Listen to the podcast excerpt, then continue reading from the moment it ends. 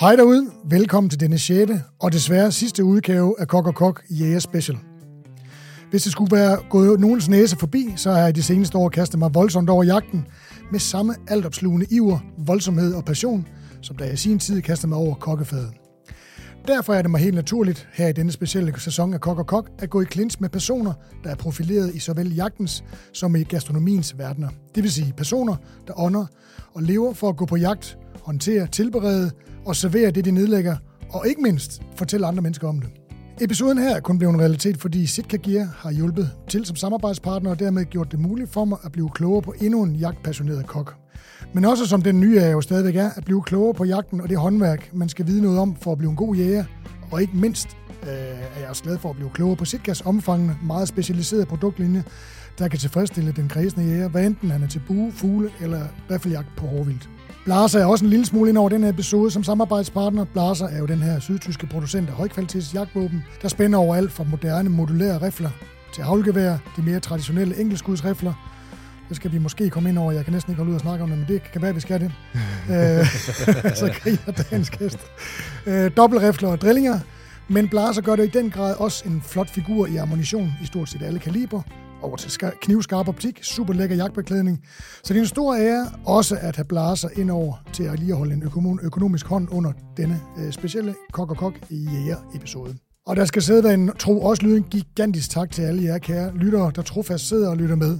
Episode efter episode, sæson efter sæson, så snart den nye sæson er i luften.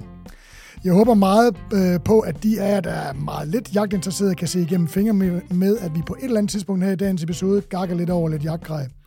Jeg er sikker på, at I vil glæde jer rigtig meget over at få indblik i øh, den side af gastronomien, der handler om vildt, Øh, og det er min gæst i dag beskæftiger sig med. Det bliver spændende, kan jeg godt afsløre.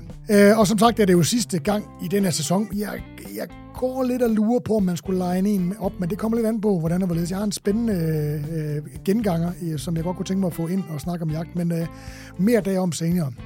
Men det er sidste gang i den her sæson, indtil videre i hvert fald, der er pyntet op med camouflagenet og udstyr, udstyr, udstoppede dyr og jagtgrej her i studiet. Det lykkedes mig at få en fyr i studiet, hvis virker har interesseret mig meget de seneste år, både som kok og som nyjæger. Og jeg håber for at få lidt øh, viden med om begge dele her i løbet af dagens snak. I virkeligheden kender jeg ikke manden øh, særlig godt, og har kun mødt ham in person ved et par tilfældige lejligheder. Første gang var til en af landets mange jagt- og outdoor arrangementer, hvor han altid er at finde med kokkekniv og grydeske, ofte i omgivet af røg og flammer. Og her var han, omgivet af røg og flammer, i selskab med en anden kokkejæger og tidligere gæst her i den her jæger-sæson af Kok og Kok, nemlig Gordon Henriksen, hvis episode jeg håber, du allerede har hørt og glædet dig over. Ellers kan du godt glæde dig til den. Velkommen til dig, Nikolaj Jul.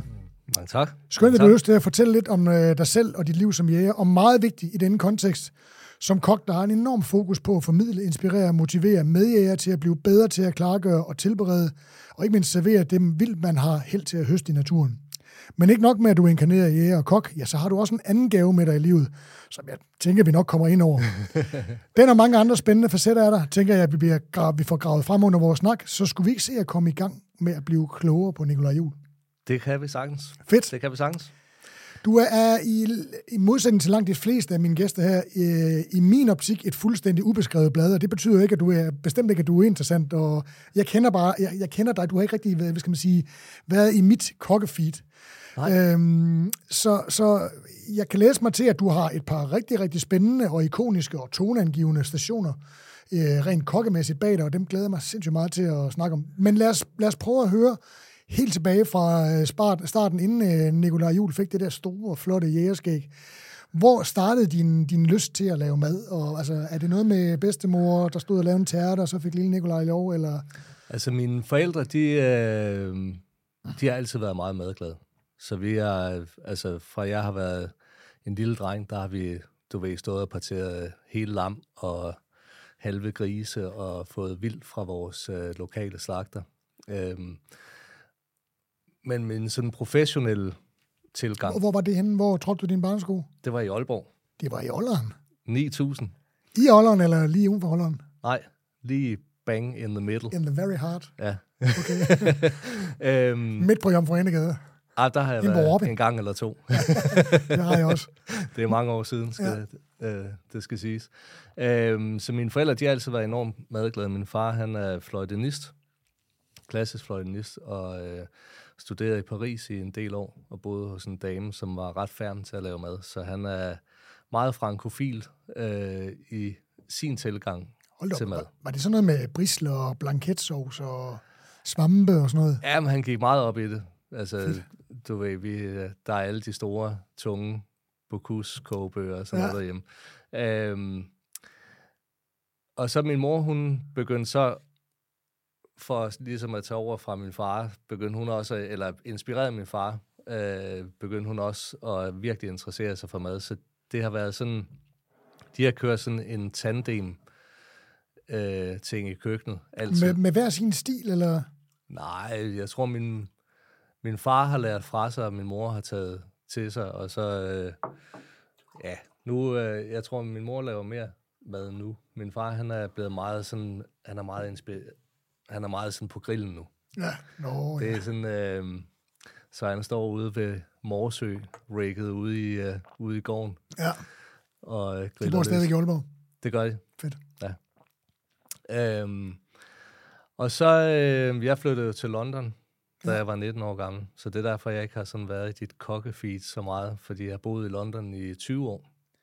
I 20 år?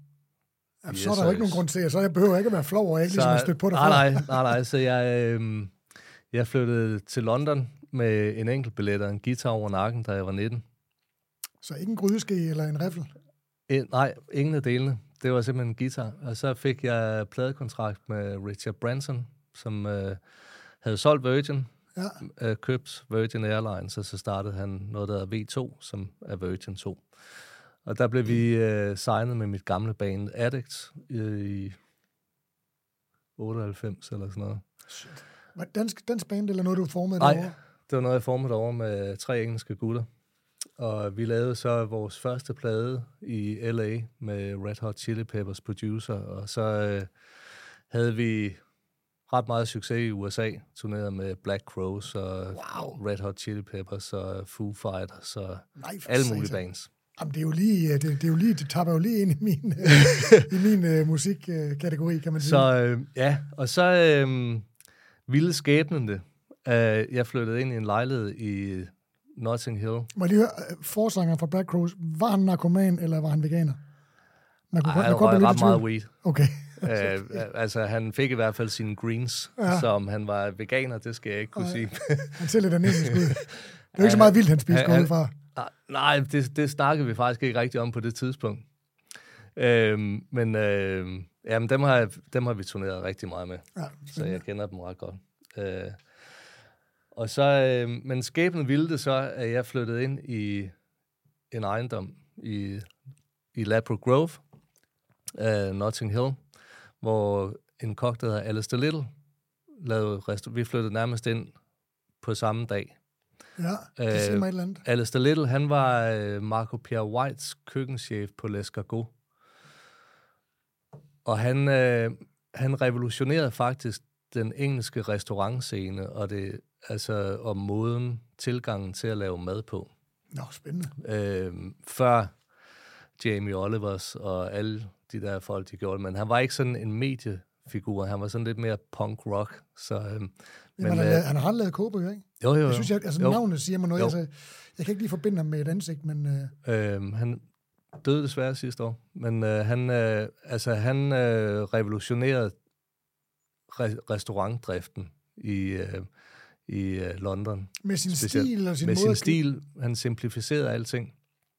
Gjorde det meget mere levende og frisk i stedet for...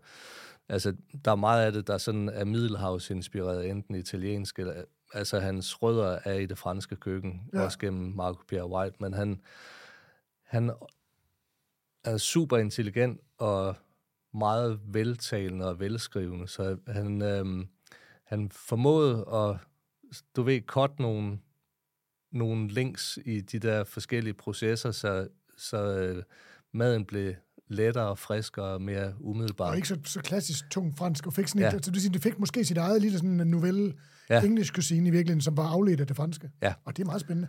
Øh, Lærte Marco Pierre White af ham, eller var det omvendt? Altså, det var omvendt. Så Marco Pierre White lærte af... Nej, nej. Okay, Øhm, altså, alle, der startede i Marco Pierre Whites køkkener, Godt. Og så øh, blev han køkkenchef på L'Escargot, og så gik han solo efter Okay. det.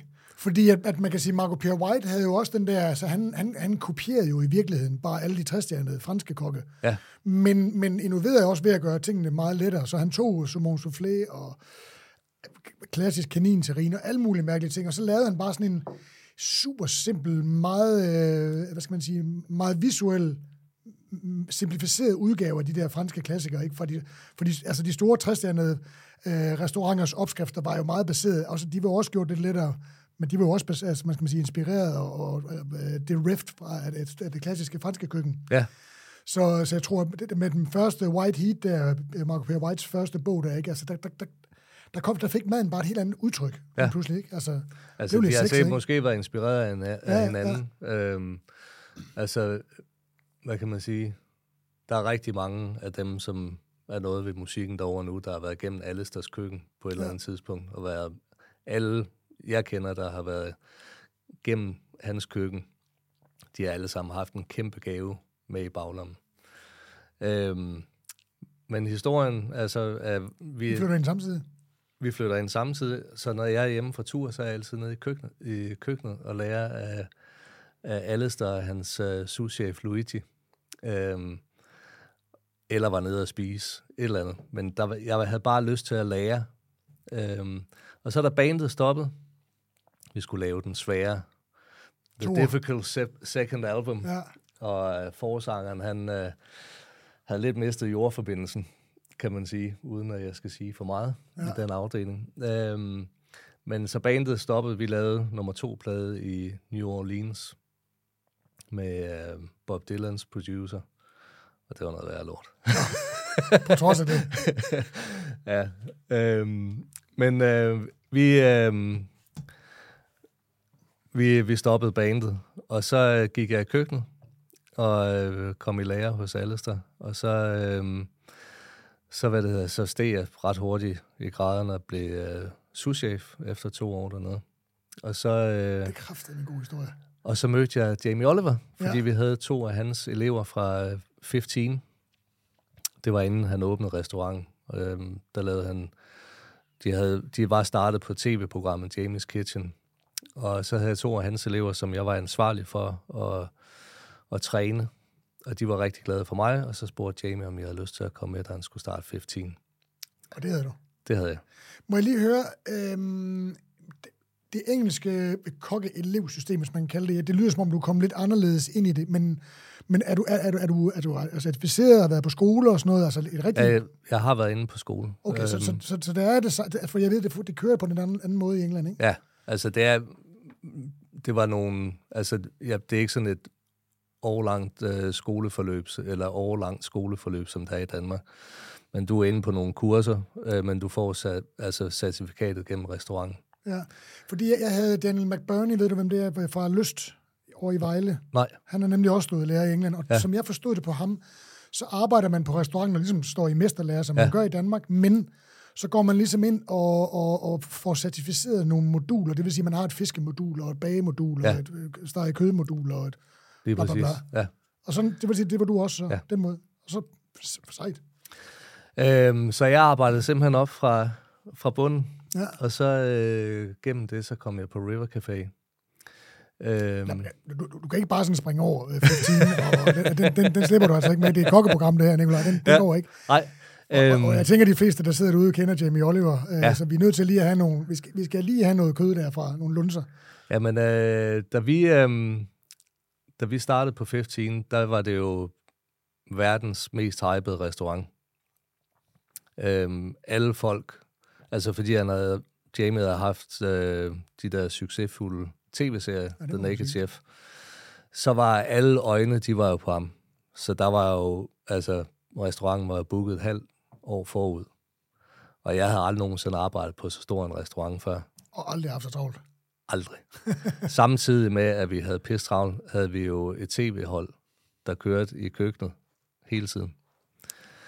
Øh, og Jamie, han var der jo fire aftener om ugen. Og de fire aftener om ugen, der var der et tv-hold. Så det skulle man også forholde sig til. Ja.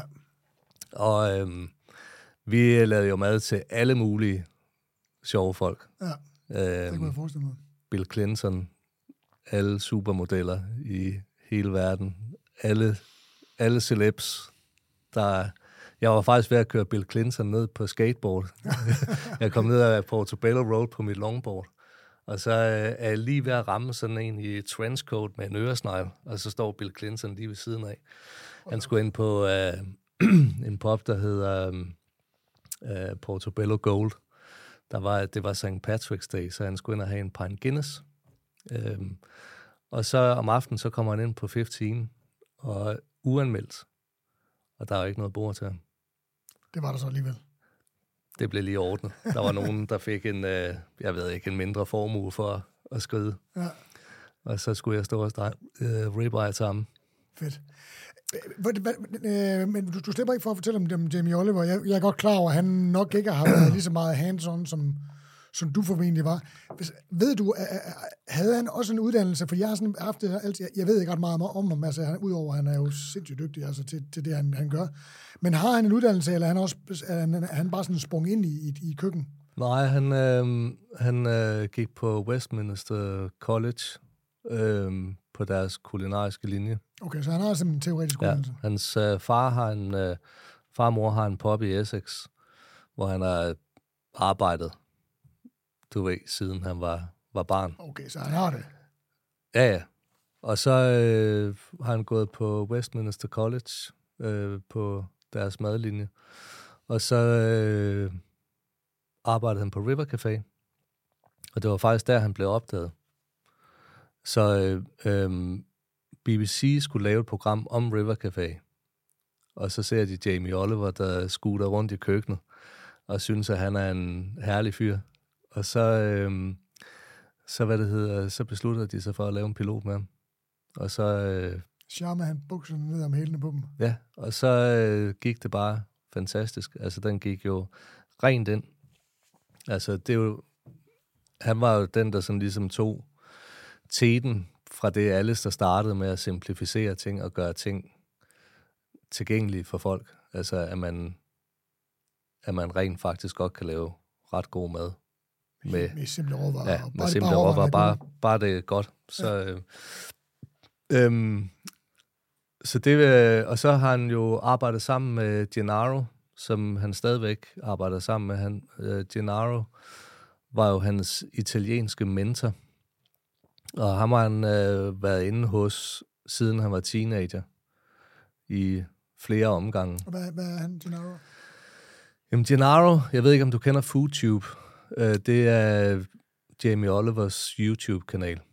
Øh, Jamie, Gennaro, han er super, super dygtig italiensk mand, kok. Ja. Øhm, og var Jamies mentor fra øh, hans teenageår. Og Jamie har så ligesom taget ham den anden vej rundt, så han, altså Gennaro har været ansat hos øh, Jamie siden. I respekt. Ja, men også fordi han er god. Ja, ja, men, Men, også altså ligesom, simpelthen bare som, som øh, guru. Øh, han har altid haft ham. Øh, siden han startede 15, der har Gennaro været inde. Og du ved, han går ind og holder masterclasses i, hvordan du laver en rigtig pesto, eller et eller andet. Du ved, hjælper med at lave nye pastaretter, nye ita- ja, hovedretter, forretter. Øhm, det har været, øh, så han har ligesom, han er, øh, han har jo fulgt Jamie altid, siden han var 15 år gammel. Vildt nok. Og hvad, hvad, hvad tager vi her? Altså 15, og da du starter der, øh, Det er lidt? 2001. det er 2001. Ja. Hvad er det for en køkken, du træder ind i, og hvad er det for noget, hvad er det for noget mad, der bliver lavet på det tidspunkt?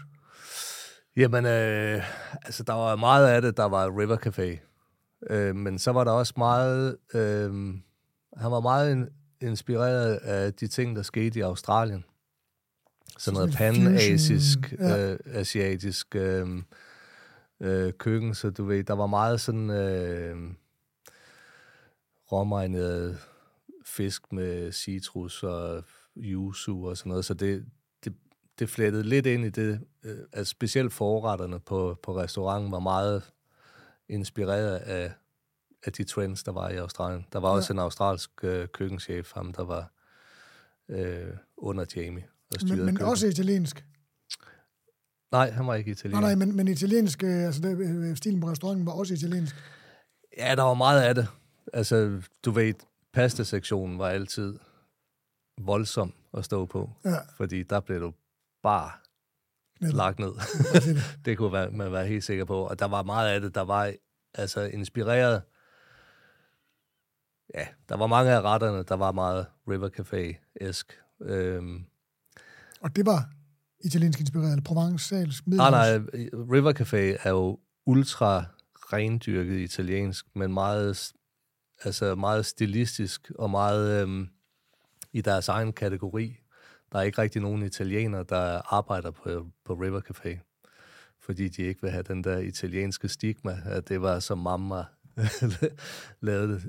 Joseph uh, Trivielli, som er executive chef på River Café, han er halv italiener, men det er den eneste italiener, der var i køkkenet, da jeg var der Ja, og han er ikke Itali- han er opvokset i England. Ja. Men det er en uh, River Café af Rose Gray og øhm, øhm, nu trækker jeg lige en blank. Øhm, Ja. Men øhm, det er to damer. Amerikansk dame øhm, øh, og en, en amerikansk dame og en engelsk dame, som øh, har lavet River Café. Og den startede som en øh, kantine for øh, Richard Rogers, som er en af de største arkitekter øh, i England. Så den startede som øh, kantine for hans arkitektfirma. Det er ham, der har lavet The Gherkin, alle de der store, kæmpe, ikoniske bygninger i London. Det er ham, der har lavet dem. okay, så der var pæn hype omkring det. Ru- Ruth Rogers hedder hans kone. Ja. Uh, så Rose Gray og Ruth Rogers. Uh, så det, um, og de har altid sådan været i Toskana som, som børn og sådan noget, så de elsker det italienske køkken, men har ligesom lavet en, Anglificeret version af det. ja, det er sådan meget deres egen stil. Både den måde, altså det er meget sådan æstetisk og lækkert og vibrant. Ja. Um, Masser af krydderurt og... Ja, Ja. øhm, og det var Jamie selvfølgelig meget inspireret af det køkken, så han, jeg tror han var på River Café i tre år, inden at han, øhm, han kom derind, da han var 16-17 år. Og så, øhm, ja, så blev han så opdaget af BBC, og så The rest is history. mere. Ja. Og det er jo også sådan, man ser sådan en engelsk, også som uh, Ramsey og de der, ikke? Altså, det der er, når man bliver et, et navn i den engelske verden, det er jo, du har jo halvdelen af verden snakker engelsk, ikke? Altså, Ja. Så du har jo et, et publikum, der er så gigantisk, altså som, jamen derfor er det jo måske så endnu mere fantastisk, end som René Redzepi ligesom har opnået det, han har med det her lille miniputland, ikke? Altså, men det, altså, slår du igennem derovre, altså bliver du fanget af BBC, altså det er jo, det er jo hele verden det, med det, er jo, trylleslag. det er kæmpestort Ja. ja. med det samme. Og det var sådan, altså, altså Jamie, han var jo, inden han startede 15, der var han jo meget, meget velhavende på bogsal og, og tv-show ja, derovre, ikke? pur ung Ja. kny, knys. Ja. Vi var nogle stykker, der var lidt misundelige. Det er der sikkert nogen, der har været. det er der sikkert også nogen i England, der har været. Hvad var Nikolaj Juhl for en størrelse, der susede rundt der i... Susede også rundt på en knaller, eller det var på dit longboard i, i Londons gader? Meget longboard Ja. på det tidspunkt. Jeg snowboarder en del, Ja. øhm, og gjorde også specielt dengang. Øh, så jeg kørte på longboard. Øhm, og så, øhm, jeg spillede jo stadigvæk musik. Så efter to år med Jamie, så fik jeg en stor tur. Og så øh, var jeg tilbage i musikken. Og så har jeg kender øh, Rose Gray ret godt. Hun kommer altid og spiste øh, min vongole, der jeg arbejdede hos øh, Alistair. Ja, Og, øh, det kan jeg godt spise lige nu. Ja, det smager også godt. Øhm, så hende har jeg kendt altid, altså siden 98 eller sådan noget. Jeg var ret gode venner med hendes søn. Ja. Eller jeg er ret gode venner med hendes søn. Øhm, og så, øhm, så, hvad det hedder, så har jeg altid haft en åben dør der. Så der har jeg, der har jeg været sådan i flere, i flere omgange. Når du havde pause med musikken. Ja. Så du har sådan hele tiden kørt med et ben inden begge, altså mens i din tid i London, kørt med et ben i begge lejre, kan man sige. Ja, og de sidste, altså de sidste, de sidste år i London, der var det 100% musik, fordi der, der havde jeg ikke så meget tid til at gå i køkkenet, men det var sådan, maden har jeg altid fyldt enormt meget, så jeg har den, jeg har, øhm, hvad kan man sige, når jeg har, når jeg har spillet musik, så har, har min afslappning været maden, og Når du har været nu er det så- omvendt. Ja. så øhm, så de, jo, de har altid kørt sideløbende, og, og øh, gør til del stadig. Bors, altså, jeg spiller ikke professionelt mere, Nej. men, øhm, men spiller stadigvæk. Ja. Øhm, hvad var du mest fascineret af i køkkenet? Hvad var, altså, var der nogle, nogle af stationerne, der sådan ligesom tiltalte dig mere? Eller var der noget, du var sindssygt god til, eller havde flere for, eller virkelig synes var super fedt? Altså, jeg har altid været vild med at lave fisk. Jeg kan også godt lide at lave alle de andre ting, men altså, fiskekokken, jobbet var for mig det, der var det fedeste. Altså, øhm, hvad, det, hvad kan man sige? Da, da jeg arbejdede hos Alistair, det var faktisk en meget unik måde at lære at lave mad på, fordi det var et lille køkken, hvor vi lærte alle processer. Og det var jeg faktisk ret fascineret af, det der med, at man kunne lave alting fra bunden. Lave sin egen fong, slag, øh, partere sin egen fisk, preppe, Lige Alting. sætte dessert over, gå tilbage. alle de der ting der, så, så jeg fik sådan et meget grundigt, øh, grundig indsigt i alle stationerne. Og altså, hos Alistair, der lærte man virkelig at lave mad.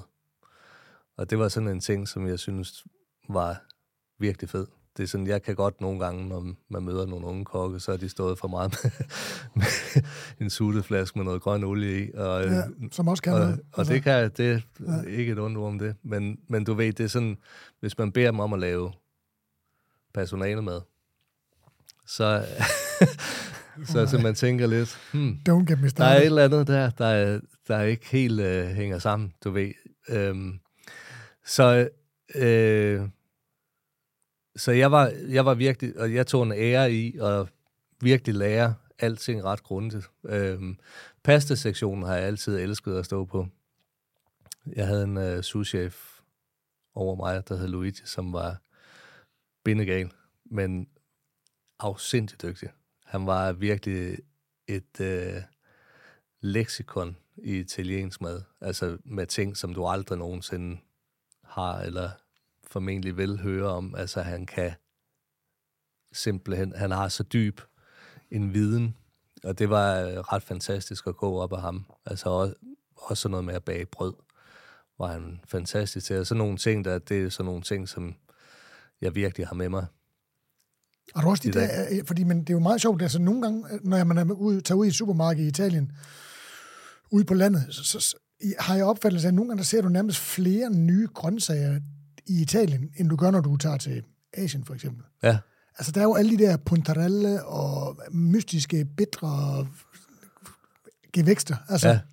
Brugte de sådan noget også, eller, eller var Ja, det ja. mere de der... Nej, nej, altså... Øhm, øh, altså vi, I London, der, der får de jo rigtig meget fra øh, de italienske markeder.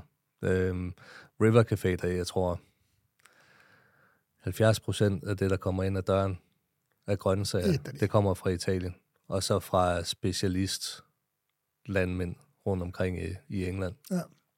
Der er jo nogle ting, som man, der ikke, altså som englænderne laver bedre. Altså når det er sparsæson, så tager man ikke asparges fra Italien. Nej, Ligesom Danmark laver fantastiske asparges. Det er jo sådan noget, der er nogle ting, hvor man, øh, hvor, hvor der er nogle landbrug, der gør det bedre end italienerne. Ja. Men der er nogle, spe, altså specielt de der, altså tomater selvfølgelig, sv- øh, en del svampe, øh, når man ikke kan få dem i, øh, i England. Øh, og alle de der alle de der bitre salater, små courgetter, artiskokker og så videre, det får de alle sammen fra Italien. sjove bønder. Ja. Ja. Præcis. Kører du stadigvæk, altså når dit eget, øh, jeg har jo set noget af din mad, som virker, jeg, jeg kan, jeg, nu må du sidde og sige, hvor du kommer fra, for det vidste jeg jo ikke rigtigt, i, altså hvor din køkkenstil kommer fra. Kan jeg godt se, der er sådan noget, altså jeg så det sammen med The Urban Huntsman, Ja, Danny Christensen, som jo også har været inde i den her sæson, som jeg også synes, man skal gå tilbage og lytte til. Super spændende afsnit. ja. Øhm, vi lavede Wild TV sammen. Præcis. Ja. Ja. ja. Øh, hvad var det? Nej, det skal, nu skal vi snakke om ja, det, det må vi tage senere. Men der laver du, og det er en tv-serie, der, der handler om noget jagt og noget halløj, og der laver du en, en tatar, som også er sådan meget italiensk inspireret. Ja. Det er, det, ja, det er carne cruda, hedder det jo på italiensk, ja. ikke? Men det er ikke en fransk rørt tatar, du ved, som Nej. jeg jo synes smager frygteligt. Altså, Ej, den er lidt mere enkel. Ja. Øhm, jeg laver det, altså hvad kan man sige? Øhm, jo, men altså, jeg, er jeg er meget inspireret af min italienske opdragelse, ja. og øhm, øhm, kan godt lide det friske udtryk. Samtidig så er jeg også enormt inspireret af, jeg har rejst rigtig meget rundt omkring i verden, og jeg elsker det krydrede køkken også. Ja. Så øhm, jeg har dykket rigtig meget ned i sådan både indisk og meksikansk og mellemøstlige øh, vestindisk køkken. Sådan hele den der krydderi rute har jeg, har jeg dyrket rigtig meget. Så, øh, så, men altså stadigvæk med den der tilgang, som en italiener vil gøre det, eller den måde, vi gjorde det på River Café, hvor, hvor det sådan er friskt og, og Lisken. lige frem. Ja. Øhm, Ja, vi skal lidt videre i historien. Jeg fornemmer, at på et eller andet tidspunkt, der er dit, øh, dit eventyr i London ligesom slut på en eller anden. Hvad er det? Altså, jeg, jeg håber, der er en fornuftig god årsag til, at vi ikke roder op i noget, men hvad? Det lyder som om, at på et eller andet tidspunkt, så var der ikke mere i flasken. Nej, men, øh, altså, jeg levede af de sidste øh, 10 år, var det mest musik. Så der, øh, øh, jeg turnerede med James Morrison og arbejdede for sådan en kæmpe Grammy-vindende svensk producer, der hedder Martin Tereffa, øh, i hans studie setup. Øhm, og så øh, blev jeg far, Ja. og øh, samtidig så kom Spotify ind. Øh, jeg havde sådan lidt besluttet, at jeg ikke skulle turnere mere. Den sidste tur, jeg var på, det var med James Morrison, hvor vi var afsted i, vi var nærmest afsted i flere år. Og ja. det sidste, de sidste otte måneder var med John Mayer rundt i USA. Og så blev jeg far, og så var jeg sådan lidt... Og du ved, jeg var, havde lidt sådan... Vi havde planlagt, at vi skulle til at have børn og sådan noget, så jeg var... Jeg, skulle, jeg ville ikke turnere mere. Og så Spotify kom ind og øh, sugede økonomien ud af Glæder. musikbranchen, eller pladeindustrien. Øhm, så det vil sige, hvis jeg skulle lave de penge, det ville, øh, til familien, så skulle jeg Rejse. turnere Ja. all the time. Og det ville jeg ikke, og så, du ved, med børn, så tænker man fremtid og skole og sådan noget, og engelske skoler, Engelsk skolemad. skolemad. det var sådan, det var, øh, ja, vi kiggede lidt ud i fremtiden, og så tænkte vi, nej, det kunne godt være, at vi skulle prøve at tage hjem og se. Det var sådan en meget fremmed ting for mig, fordi jeg havde boet hele mit voksne liv i London. Ja. Men øh, jeg tænkte, du ved, maden den fyldte sådan mere og mere i min bevidsthed.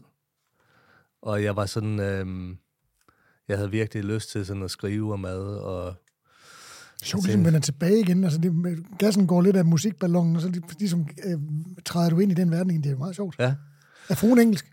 nej, Dansk? Hun er fra Ålderen. Bare hun er også.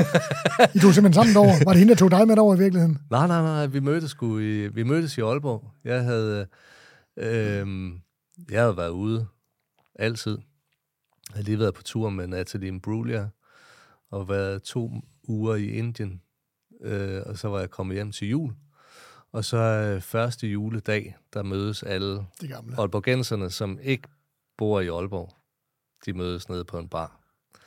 Øhm, og så mødte jeg hende. Og så, øh, så havde vi sådan et langdistanceforhold i, jeg tror, tre år. Jeg var på tur med James Morrison hele tiden. Så når jeg var hjemme, så var jeg så i København. Og så øh, flyttede hun så med til London. Og så efter et år, så, øh, Så det bum. så lavede vi børn, og ja. så, øh, ja, og så øh, besluttede vi os for at tage hjem, og så fik jeg job som køkkenchef op på årstiderne. Nå, for satan. Og så, Så I, I besluttede at flytte til Københavns-området, Ja. og ikke til uh, 9000 ah, vi, vi, vi flyttede, nej, nej, nej, det, det, ville Stop være, det ville være for antiklimatisk. Ja. Nej, vi flyttede til København, og så øh, fik jeg job som, ja, først som kok op på årstiderne, og så blev jeg så køkkenchef. Øhm, Men med, ikke med ansvar for kasser og sådan noget. Altså, det, var, det var i, altså, i restauranten. Jamen, de, har, de havde jo sådan øh, spisehus Ja. ja. deroppe på det tidspunkt, og jeg var også øh, opskriftudvikler øh, det, jeg på mener. måltidskasserne. Ja. Så jeg, jeg dividerede min tid lidt mellem de to projekter der. Øh, Var det i den opstartsfasen? Hvornår, hvornår taler vi her? Det har været i 11. Vi kom hjem så 11 til 13. Ja, det må jo også have været relativt tidligt i... Ja, de var godt i gang på det tidspunkt. Thomas Kasper, han var køkkenchef deroppe, ja. øh, øh, øh, da jeg blev ansat deroppe, og så blev han involveret i tv og andet, ja. andet snavs. Ja, got away. øhm, og så tog jeg over fra ham øh, som, som køkkenchef deroppe. Fedt. Og det var faktisk der, jeg fik jagttegn. Godt, for nu skal vi nemlig over og snakke om jagt. Så, det. så hvordan, hvordan, øh, hvordan ja, kom ja, det så? Jamen, øh, så det, det var også en relativt sen alder. Du havde ikke nogen jagthistorie med hjemmefra? Vel, nej, ikke andet end, at altså, vi havde, vi havde jo... Ah, nej, nej, nej, nej, på ingen måde. Øh, tværtimod. Nærmest. Øh, nej, men vi fik faktisk ret meget vildt derhjemme øh, som barn. Og øh, vi havde en slagter, der boede uden for byen, som øh, var glad for at gå på jagt, så min mor fik tit sådan fasaner eller lidt råvildt øh, ham. De var ikke så gode til at tilberede det helt på det tidspunkt. På trods af den franske øh, indflydelse. Jamen, folk de havde jo sådan en øh, frygtelig misforståelse af, at ting skulle gennemsteges ja. dengang. Det har vi jo lært siden, og det skal det ikke. Der er mange, der har sagt, øh, der er måttet kapitulere til, øh, til øh, vildretter af den årsag. Hænge ja. for længe, men det kommer vi ind på senere, tænker ja. jeg. Nej, men øh, så, øh, så blev jeg spurgt af Dansk Jægerforbund, om jeg kunne holde sådan en teambuilding for deres øh, top brass i organisationen. Og det var sådan nogle gamle jæger i der røg pibe og gik rundt. Og, altså, der var jo kun én opskrift, der passede til alt. Noget med en masse fløde. Og det var bacon og fløde. Ja. Så jeg, øh, så jeg skulle opfinde et kursus til de her folk, og det blev faktisk, øh, det blev faktisk sådan, uden at jeg vidste blueprintet til øh, min første kogebog. Som jeg sidder med her, hvis yes. man ikke kan se det. Den hedder Walk on the Wild Side. Ja. Opskrifter fra kysten og skoven. Ja.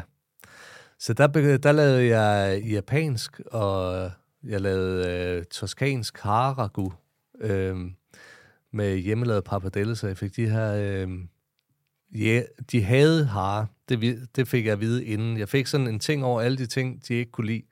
Og så øh, lavede jeg faktisk en menu efter det. Med alle de ting, de ikke kunne lide. Men øh, efter de smagte øh, toskansk øh, haragu med hjemmelavet pappardelle, så blev øh, hare, det blev det nye sort på Kalø. Så lige pludselig, så synes de, at det var super lækkert. Øhm, så tit så er det jo sådan noget med, at man har fået det på en eller anden forfærdelig måde, og så tænker man, at det er sådan, det er. Ja. Jeg kan også huske, at jeg har fået en dyreryg, som den var død. Ja. Den var helt grå, med en meget, meget tyk, klæbrig sovs og noget, og noget syltetøj til. Ja. Det synes jeg ikke var lækkert. Nej. Men øh, på River Café og Salister, og også hos Jamie, der lavede vi jo ret meget vildt i sæsonen. Så jeg fik jo sådan en, en anden tilgang til at stege vildt på, end det, som jeg var opdraget med. Ja. Så det var jo... Så jeg havde jo lært en masse teknikker, inden øh, jeg fik jagttegn. Så øh, som en del af betaling for det her, den her teambuilding, så, øh, så hvad det hedder, øh, så fik jeg så et jagttegn som en bonus. Og hvor, gammel, hvor gammel var du her? Der har været, hvad, hvad, sådan 37 eller sådan noget. Og så du var, du var godt oppe i årene? Ja. ja. Øhm, og så, øhm, så, hvad det hedder, så fik jeg taget jagttegn, og så, da jeg skød min første fasan, eller den første jagt, der skød jeg to fasaner, en and og en hare. Hold op. Og jeg var helt op at køre. Ja, det kan jeg simpelthen forestille mig. Og det gav jo bare, det gav jo så god mening for mig. Fordi lige pludselig, så kan jeg gå ud i naturens spisekammer og høste. Ja. Så der sagde det bare jackpot. Jamen, det, jeg har det på samme måde. Det er det med, ligesom der er to ting, der lige falder i hak. Ikke? Det er noget med, at der, altså noget, som er en fritidsbeskæftigelse, øh, kan man jo sige, jagten er. Ja. Ikke? Altså, den er, har jo så mange andre facetter, også rekreativt og øh, ernæringsmæssigt og bla bla, mental hygiejnisk og alt muligt andet kan man sætte på det. Men der er jo den der direkte kobling til noget, som er nødvendigt for vores år. Altså det er essentielt, at vi får noget at spise hver dag. Ikke? Altså, Ja. Så det der med, at man ligesom kan sætte de to ting sammen. Og også nu har jeg brugt det ordet retfærdiggøre i den her øh, sæson af, af Kok og Kok imellem, hvor vi snakker om vildt og jagt og alt det her. Og jeg, jeg bryder mig ikke rigtig om ordet, fordi jeg har ikke, jeg har ikke behov for at retfærdiggøre nogen, for jeg, hvorfor jeg gør det. Nej, Men det er jo urtingen i det, ikke? at man ligesom skal mad til sin familie. Man kan sige, hvis man ligesom tænker den til, til, til, til bunds med alt, hvad der ligger i den, så er det jo, øh, synes jeg, jo meget sympatisk at gå ud og høste noget, som du selv siger. Det er jo også en fin måde på, at sige det på i naturen, ikke? Jo. Som jo ikke bliver, af den grund ikke bliver mere naturligt. Nej, altså der er, jo- altså, der er jo desværre sket sådan et kulturelt skift i det her, i de sidste 100 år, hvor man ikke behøver at gå på jagt mere. Man behøver ikke at gå ud og skaffe sit eget måltid. Det er noget, du kan, altså nu er det jo så let, så du kan på en app bare bestille, hvad du skal bruge, så kommer det ind ad, ind ad døren. Så derfor så har folk jo gennem årene altså, de er jo blevet mere og mere forskrækket over for folk, der, eller øh, over for ting, som rent faktisk ligner det, det er. Ja. Så det vil sige, hvis du har en fisk med øjne, det synes folk jo er vildt mærkeligt. Kartofler med jord på, dødsens farligt. Fuldstændig. Altså, der er jo 10.000 bakterier. Og, Himba, den kan man dø af. men altså, du ved, så folk, de, de er jo blevet sådan helt madforskrækket. Og det der med sådan at gå ud og skyde sit eget dyr, det er jo sådan noget, folk, det forstår de. Altså, man skal have en ret lang samtale med folk, for at de rent faktisk forstår pointen. Fordi der er jo rigtig mange lag i det. Altså, du går ud og skyder et dy- dyr. Jeg bruger alt på det dyr. Det kan folk godt relatere til. Og når man så begynder også at, at tale om bestandpleje, fordi du er jo nødt til at skyde en procentdel af den bestand væk på dit revir hvert år, for at dyrene er sunde. Ellers så, altså, de udvikler sygdomme, og så dør de bare en smertefuld og pinefuld død. Ja.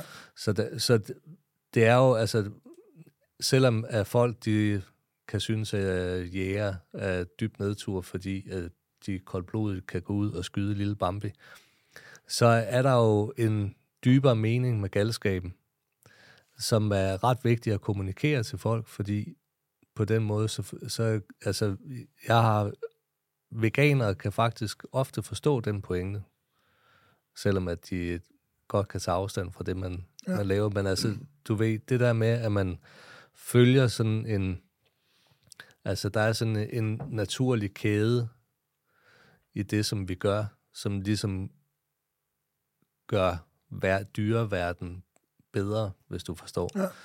Øhm, altså for eksempel så havde vi en, øh, op hvor vi er sommerhus, der er der en, en gut, der opdrætter heste, og han har rigtig meget jord, og der står sindssygt meget vildt derinde.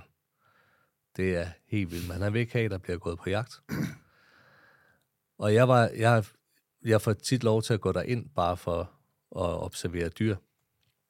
Øhm, og jeg, jeg sagde til ham, altså, jeg kan gå ud og tage nogle dyr med buen. Jeg sværger, det vil være meget, meget bedre for, De dyr, der så er for tilbage. de dyr, der er der. Og sidste gang jeg var deroppe, der havde de fået råvildsyge. Så der står de med sorte numser. De, er- de skider simpelthen sig selv ihjel. Og jeg sagde det, det, er- altså, det kan godt være, at du vil passe på dine heste, og du ikke vil have, at der bliver skudt, det kan jeg sagtens forstå, men du er nødt til at gøre noget ved det her. Fordi det er rent faktisk, altså det er dyreplageri, at, at de er i den forfatning. Ja. Og det er jo noget med, når der er mange øh, med stor råvildbestand samme sted, de spiser samme sted, er der en, ja. der får noget, så får hele banden det. Ja. Øh, og det er jo en slem ting. Ja. Øhm, og de bliver stresset, når de står for tæt. Altså, de skal have plads at være på. Ikke? Og du ved, hans, hans øh, jord ligger i et, om, et område, hvor der er masser af sommerhus, så du ved, de bliver presset lidt derind af, af menneskerne også. Ja. Øhm, så altså, man kan sige, man har jo sådan et ansvar, hvis man har sådan et område. Altså, man skal helst skyde mere væksten væk hvert år. Det er, Og hvad, hvad er det? Kan, kan, kan der, er der nogen tal på det? ja, det, jeg mener, det er omkring 40 procent. Plus minus. Ja. Og man kan sige, det har vi også haft op i programmet her før, at, at, øh, at uanset om man skyder dem, eller ikke skyder dem, så er, så, så, så, så, så, går, så er bestanden påvirket af det samme. Så enten så dør de af sig selv af forskellige ting og sager, Ja, øh, og selvfølgelig også trafikdrab og sådan nogle ting og sager, og ellers skyder man det væk, og så sikrer den bestand, der er tilbage, er så sund og rask som muligt. Også for naturen, kan man sige, ikke? Altså, jo jo, altså det er jo, altså, det er jo sådan, hvad kan man sige, det er selvfølgelig svært, at, eller hvad kan, det lyder selvfølgelig lidt mærkeligt, når man skal tage et liv for at skæbliv. plage, øh, eller for at pleje det liv, der er. Ikke? Men, men det er jo sådan, det er. Ja. Altså ude i dyrehaven, der bliver der, for at deres dyr kan stå bag hegn, der er de jo nødt til at skyde 40 procent. Ja. Man kan sige, i den vilde natur behøver du måske ikke helt 40 procent, men, men og det kan også være svært at komme til at skyde så meget. Ja. Øhm, men altså, man skal jo bestræbe sig på en kvote på, altså nede ved os på Skjoldnesholm, der skal vi gerne skyde 20-25 stykker vildt, eller rådyr hvert Ja. år. Hvor, Øh. hvor, tæt er I på? Hvor tæt? Øhm, det er det. Når I det? Ja, sidste år, der, øh, sidste år, der var det svært. Der blev skovet sindssygt meget, så de var, nu er der også ren buejagt. Ja. Nå, Okay. Men altså, vi ligger lige op af nogle andre jagter, så, så De tager sig af det. de, øh, Der hjælper- hvad- der hjælper hende. Der er nogle riffelkonsortier rundt omkring, så hvad vi ikke øh, når, det, øh, det skal de nok det skal de nok nå. Så det, altså, men det er ret vigtigt, at der bliver drevet jagt i de der områder. Ja, også holdt op imod, at man kan sige, altså til, tilvæksten af vildt, altså i 20'erne, mener jeg, der var, der var, der var rådyrbestanden truet i Danmark, ikke? Altså, Ja. nu bliver der skudt, nu bliver der skudt over 100-20.000 Ja. øh, individer om året. Fordi at, at den måde, hvor det danske landskab har ændret, ændret sig på, på godt og ondt, gør jo, at der er psykopat meget mad, ikke? Altså, der er rigtig mange steder, det kan Ja, være. det er jo landbrugsjord. der, der er så meget til dem, ikke? Ja. Altså, så jeg kan lige forestille mig sådan en hesteejendom, der bliver passet og plejet, ikke? Altså, det er jo et, et spiskammer for dem. Så bestanden eksploderer samtidig med, men de, de, men de kan ikke rigtig flytte sig. Og Ja. det, er, det, det er et stort problem, Ja. hvor man er nødt til ligesom at se lidt pragmatisk på det, også i forhold til dyrene og dyrenes velfærd, at, at det er altså, det er jo bedre, at det siger bange, så, så er livet til enden, Ja. og så bliver de dyr brugt. Fordi man kan jo også se de dyr, der er svage og skider sig selv ihjel, ikke? Altså, de, de ligger der jo. Ja, Der var en af mine jeg, jeg kammerater, der sendte mig et billede for den der sådan en, en, en dog, der lå, ikke? Altså, der var hovedet, og resten lå bare dernede spist dernede ikke? Og så lå køllerne sådan, og knogler sådan droppet bagud. Det er ikke sjovt at være den der tilbage, vel? Altså, den der lige Ej. tilbage i flokken. men hvad, hvor, hvor var det henne? Det var over på Vestjylland. Ja, hæftigt altså, nok. det, det er jo sådan... Øhm, altså, det er jo sådan noget, som... Øh, altså, jeg tror, det er meget, meget vigtigt som jæger, at man forklarer folk de der ting, fordi de fleste folk, de har slet ikke den indsigt i det, den, den del af jagtverdenen. Og Men det er også derfor, man, jeg synes, man, man, synes, man, man behøver, man behøver ikke forsvare, at man går på jagt. Men jeg synes godt, at jeg synes også, man har en pligt som moderne jæger i det her land, hvor vi jo stadigvæk får lov til at drive jagt. Ja. I modsætning til rigtig mange andre steder. Ja. Fordi der er en eller anden konsensus om, at der er nogle ting og sager, der hænger sammen på en holistisk måde. Ikke? Jo. Øh, men jeg synes også, at jægerne har også pligt. De kan ikke bare blive ved med at sige, at det er bare nogle øh, kommunistiske hippier, der render rundt, og der skal bla bla bla. Altså, det, det, det duer heller ikke. Altså, vi er jo også nødt til at se på, der er nogle mennesker, for hvem det her det er, og det er vores samfund, der ligesom har fået tingene til at blive det, at gøre, at det er sådan. Men vi er jo nødt til at forstå, at der er nogle mennesker, der ikke har det som os. Altså, som, som har det på en anden måde, og synes, det er meget, meget voldsomt. Ja, Øh, og, og ikke kan forstå, der var en veninde, jeg for nylig, jeg var sammen med, sagde, altså, jamen, jeg kan godt forstå hele, jeg kan godt forstå alt omkring jagten, men jeg forstår ikke, at man synes, det er, at det, at, at det er sjovt at gå ud og slå dyr ihjel.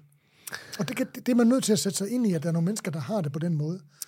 Øh, Jo, men det, men det er jo også, altså for mig, der er jo rigtig mange lag i det der med at gå på jagt. Der er jo, altså, naturoplevelsen, det der med at være i naturen og se den spille ud foran sig, synes jeg er fantastisk. Altså, og det er jo øh, enormt interessant også at jagtage dyrene. Man behøver, jeg skyder ikke alt, hvad der kommer forbi.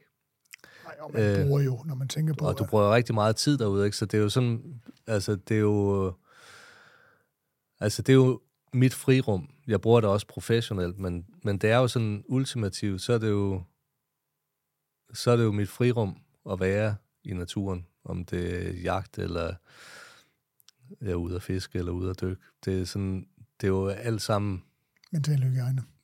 Ja, og det, det er en måde, som jeg kobler fra og får inspiration øh, og mad på bordet.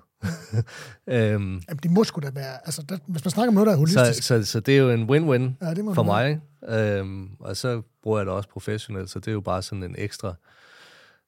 Øh, en e- ekstra møtrik øh, ja. på hjulet. Ikke? Øhm, men altså, ultimativt, så, så altså det der med at slå et dyr ihjel, det, det er jo det er jo mange ting. Altså sjovt. Det, altså, det er jo både vemodigt, og øh, man får en sejrsfornemmelse. Og, øh, altså, der er jo mange følelser i det, når du skyder et dyr. Hvordan har du det lige, når øh. du har trykket på kontakten? Jamen, der får man den der euforisk, euforiske følelse. Altså det, øh, fordi at du ofte kæmper du lang tid før det sker. Altså for eksempel så var vi på, øh, på jagt i, i, i Irland, hvor jeg skyder en sikkerhjort i sidste øjeblik.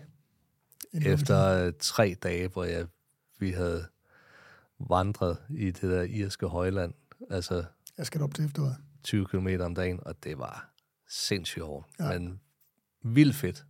Og den der følelse, der det endelig lykkes efter pænt meget drama på den sidste dag, det var fantastisk. Men du ved, det er også sådan, når du så sidder med den der øh, højlandets kæmpe der, ikke? Ja. Så, er der, så er der også alt muligt, der går igennem. Øh, altså, alle mulige følelser, der går igennem en. Ikke? Og det er jo... Øh, og sådan skal det jo også være. Altså, hvis man ikke føler noget, altså hvis du skyder et dyr, du bare går hen og samler det op, det, sådan, sådan har jeg det virkelig ikke. Altså, selvom jeg, jeg har en del dyr på samvittigheden efterhånden, så er det, det, det altså, jeg går gennem det samme hver gang. Ja. Altså, du ved, fordi det er sådan, når det, stad, når det ligger på jorden, og det stadig er varmt, og du processere oplevelsen. Altså, det er jo sådan... Der, der er jo mange ting, der går... Det er eufori, men det er også det der vemod, som du faktisk ja, sagde men, først. Man, ikke? Altså... man får også den der vemodsfølelse, ikke? Og så når du så øh, øh, øh, tager indvolden ud ja. og sådan noget, ikke? så lige pludselig bliver det til et madprodukt.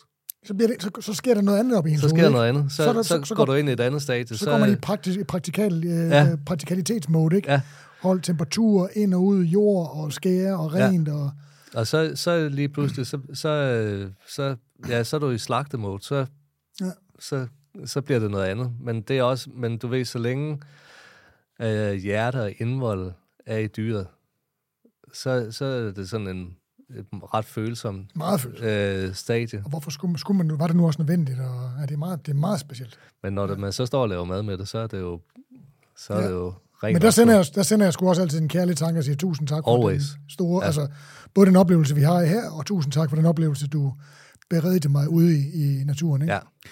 Men det er jo, og nu kommer vi over til det der lidt med motoren i det her, øh, øh, den her podcast-serie. Det er jo det der med, at en ting er, at man spænder, lad os bare sige, også fornøjelse og glæde, og man får mental hygiejne, og man skaffer mad til, til familien, og, og man, man, man, man ærer det og respekterer det.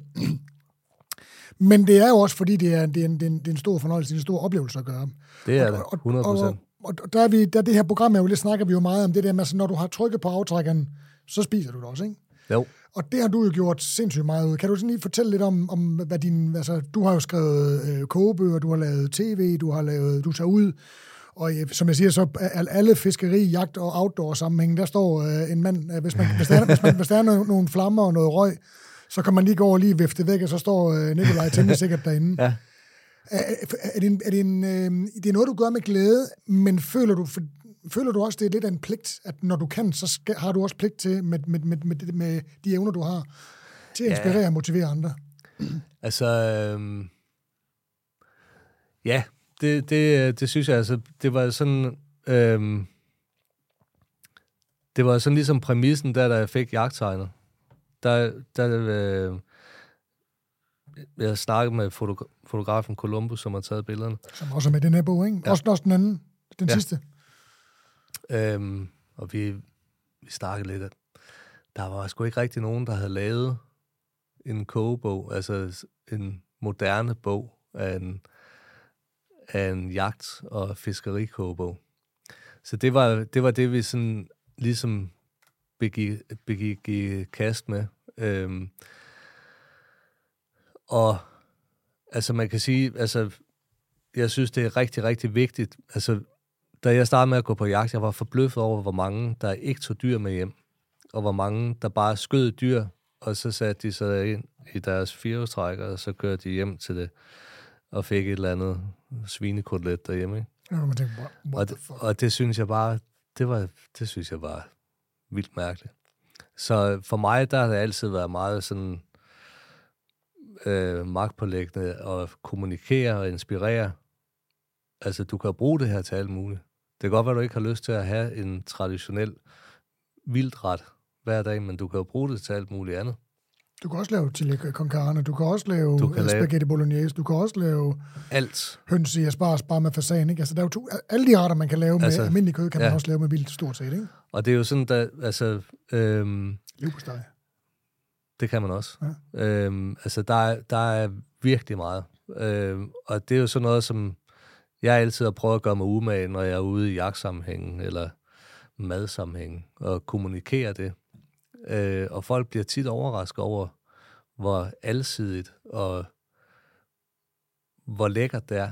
Altså, fordi det er sådan, man behøver ikke have det med den der tykke, tunge sovs. Er Og, altså, det kan virkelig, det kan virkelig meget andet, ikke? Øhm, og man kan tage det i 10.000 retninger. I Walk on the Wild Side-bogen, der er der øh, indisk biryani med øh, braseret dobbeltborg. Øh, Jamen, altså, alt muligt. Ikke? Altså, det er sådan, der er rigtig mange måder, man kan, man kan gøre det på, ikke? og det behøver heller ikke at tage en hel dag i køkkenet. Du kan lave noget på tre kvarter, en time, og så har du et fantastisk måltid.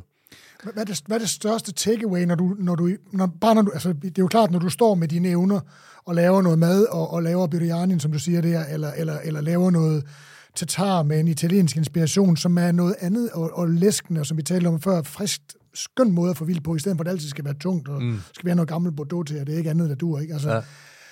Så er det jo nemt at overbevise folk om, okay, kan man også lave det? Ja. Fordi så har man jo ligesom et, et, et, et, et eksempel, et spisbart eksempel, et spiseligt ja. eksempel foran mig. Men når du i tale sætter og sidder i et selskab og taler med nogen, hvad, hvad, hvad, er det, du, hvad, hvad, føler du, at folk sådan synes er den største aha-oplevelse, du kan give dem? Bare ved Altså, at tale altså for eksempel sådan noget som øh, råt vildkød. Øhm, der bliver folk tit overrasket over, både altså, hvor lækkert det er. Jeg laver ofte sådan en øh, øh, grillet carpaccio Tataki. i ja, tataki, men øh, på sådan italiensk. Hvis du har sådan en rygfilet, så ruller du det i salt og peber med frisk timian i, og så lige 10 sekunder på, øh, på panden. Tynde skiver, citronsaft, Olivenolie. olivenolie, Ja, grillet, øh, ristet pinjekerner, noget rucola, parmesan, og så derudaf. Men, øh, Prøv og, den, og langt- den laver jeg i mange forskellige Ja. ja. variationer. Men det er sådan noget, folk, folk bliver for det første overrasket over, at man kan spise vild, eller vildt kød råt, fordi de tror, der er alle mulige bakterier i, Ja. hvor altså hjortekød, det er noget af det reneste kød, du øh, kan få dine fingre i. Altså, der er intet, intet, intet.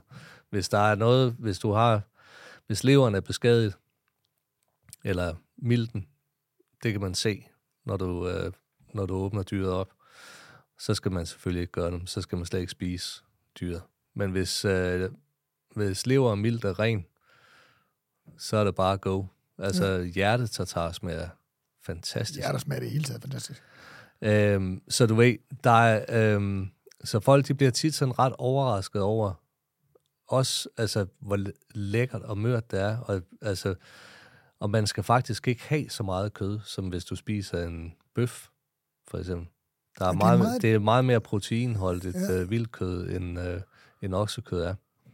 Og der er flere mineraler, så det, det er meget sundere. Altså, Ja. det, det er virkelig sådan en, en ting, folk bare burde få øjnene op for. Og alle, altså jeg tror, at den største ting er også, at folk de tror, det er så svært. Lige så snart, at man siger, altså, at det er noget, som de ikke sådan har haft hænderne i, så øh, altså, de fleste ved, hvordan man Steinbøf. Øh, steger eller dræber en bøf. det kommer ind på kokken. Øh, men du ved, der, der er folk ikke så bange. Men, øh, men folk de bliver tit overrasket over, hvor, hvor lidt det egentlig kræver. En ting, som jeg faktisk også gør meget ud af, det er det der med at lære folk at, at partere dyret. Ja. I Der den er der, jo bog, der, der, er, der er, hvad det hedder, øh, altså der er også, hvordan man udbener en dyrekølle. Fordi øhm, det er tit sådan, folk, de øh, grovparterer, og så bliver det til det, jeg kalder for frysertrofæer. Ja, præcis. Så det, bliver, det er sådan en dyrekølle, som aldrig ser dagens lys, og så bliver den smidt ud efter to år i fryseren. Fordi hver gang folk de får gæster, så tænker uh nej, det bliver enormt besværligt, og hvad nu hvis, og bare, bare, bare. Så den der dyrekølle, den kommer ikke op, og så går de ned og køber otte bøffer nede og slagter Så de har haft den op af fryseren, så er posen blevet endnu mere perforeret, den bliver endnu mere frostskadet, så ryger den af dårlig samvittighed helt i bunden af fryseren, og der ryger den så frem og tilbage to, tre, fire år, ikke? og så ryger den ud. Ja. Det, er- det er bare for ærgerligt. Så derfor, altså det jeg altid gør, det er, at jeg, jeg laver det til køllesteg. Me too. Så det passer lige til familie med to børn. Bum. Og det smager, altså vildt kød, det, øh, det har virkelig en fordel ved at få stegeskorp også. Ja. Så det der med at få en god stegeskorp på sådan en køllesteg, Det smager fandme godt. det smager fandme godt. Ja. Jeg vil faktisk også sige, det der med at skære kølle i muskler, er også en af mine største. Folk siger, jeg, også når jeg laver det på kokkeskole og sådan noget, ja. what, kan man det? Altså Ja. folk, der har været i jæger 30 år, ikke? Ja.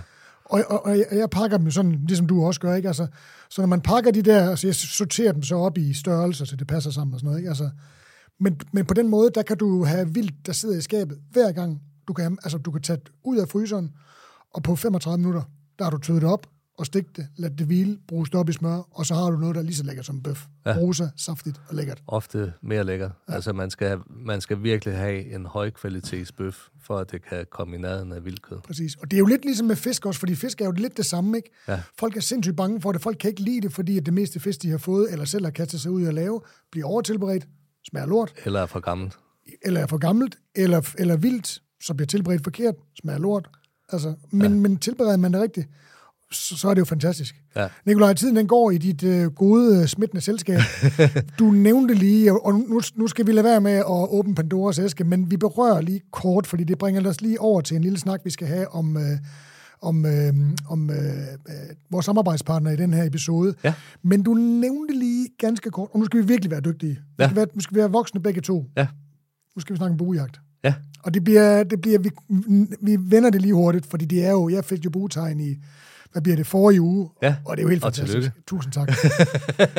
det bliver, om, og det kan jo godt være, det kan du fortælle lidt mere om, det lyder som om, du har haft, øh, du har fået rigeligt på tasken, men øh, jeg har det jo sådan lidt, at øh, jeg synes, jeg er rimelig god til at øh, skyde med den, jeg synes, jeg er god til at bevæge mig i naturen, jeg synes, jeg er god til at sny, snige mig rundt, selvom jeg er en gammel mand, men jeg har det også sådan lidt i hovedet, det kan godt være, at det aldrig nogensinde lykkes at nedlægge et stykke vildt med min, med min bu. Det, det, kan, det kan godt være, at det kommer til at ske. Altså, der er øh, lidt længere mellem snapsene, det skal man lige være lidt forberedt på. Ja. Men, øhm, altså, jeg, jeg dyrker det, specielt herhjemme, dyrker jeg det rigtig meget. Øh, mest af alt, fordi man må. Ja. Øh, når jeg tager til Sverige, så har jeg altid min, min blaserifle med. Ja.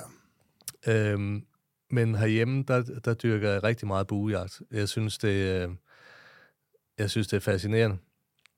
Og jeg synes, det der med, at man skal så tæt på, altså det er ligesom, det er fair game, Ja, det er det. hvis man skyder på øh, Og vi snakker 15-20 jo, meter. for den uindvidede, så, så snakker vi jo altså inde på et dyr, der er så opmærksom, ja. så agtpågiven hele tiden, fordi den ved godt, den smager godt, ikke? Altså, ja. Fordi de, de er helt, de er så, de er så fine øh, råvildt, ikke? Altså, Ja. de sidste år har man jo kun måttet skyde råvildt, der må man ikke skyde de store vildarter. Det Nej. ser ud som om, den er på vej tilbage i år. Men det vil sige, at man skal, for at kunne skyde dyret, der skal du skyde på under 20 meter. Det vil sige, at når pilen, når du slipper pilen, og den er 8 meter ude, så hører dyret twanget, altså smældet fra buestrengen. Og, og, så, og, og det reagerer den på instinktivt. Ja, Så du kan ikke, altså, så man kan ikke engang altså, sige, at jeg kan, jeg kan sagtens ramme på 40 meter eller 30 meter. Det, den går bare ikke. Altså, Nej. du skal ind på under 20 meter, for at det skal være forsvarligt at nedlægge øh, dyret, ikke? Jo, altså med råvildt, der vil jeg sige, øh, der, skal du, der skal du være under 20 meter. Ja. Og også gerne under 15. For de Fordi- sætter sig jo, det vil sige, de går, de går ned, altså Ja. de, øh, de, de går lidt i knæ, Ja. så de er klar til at kunne løbe væk hurtigt. Ikke? Altså, Ja. Så man skal egentlig også sigte lidt lavere principielt.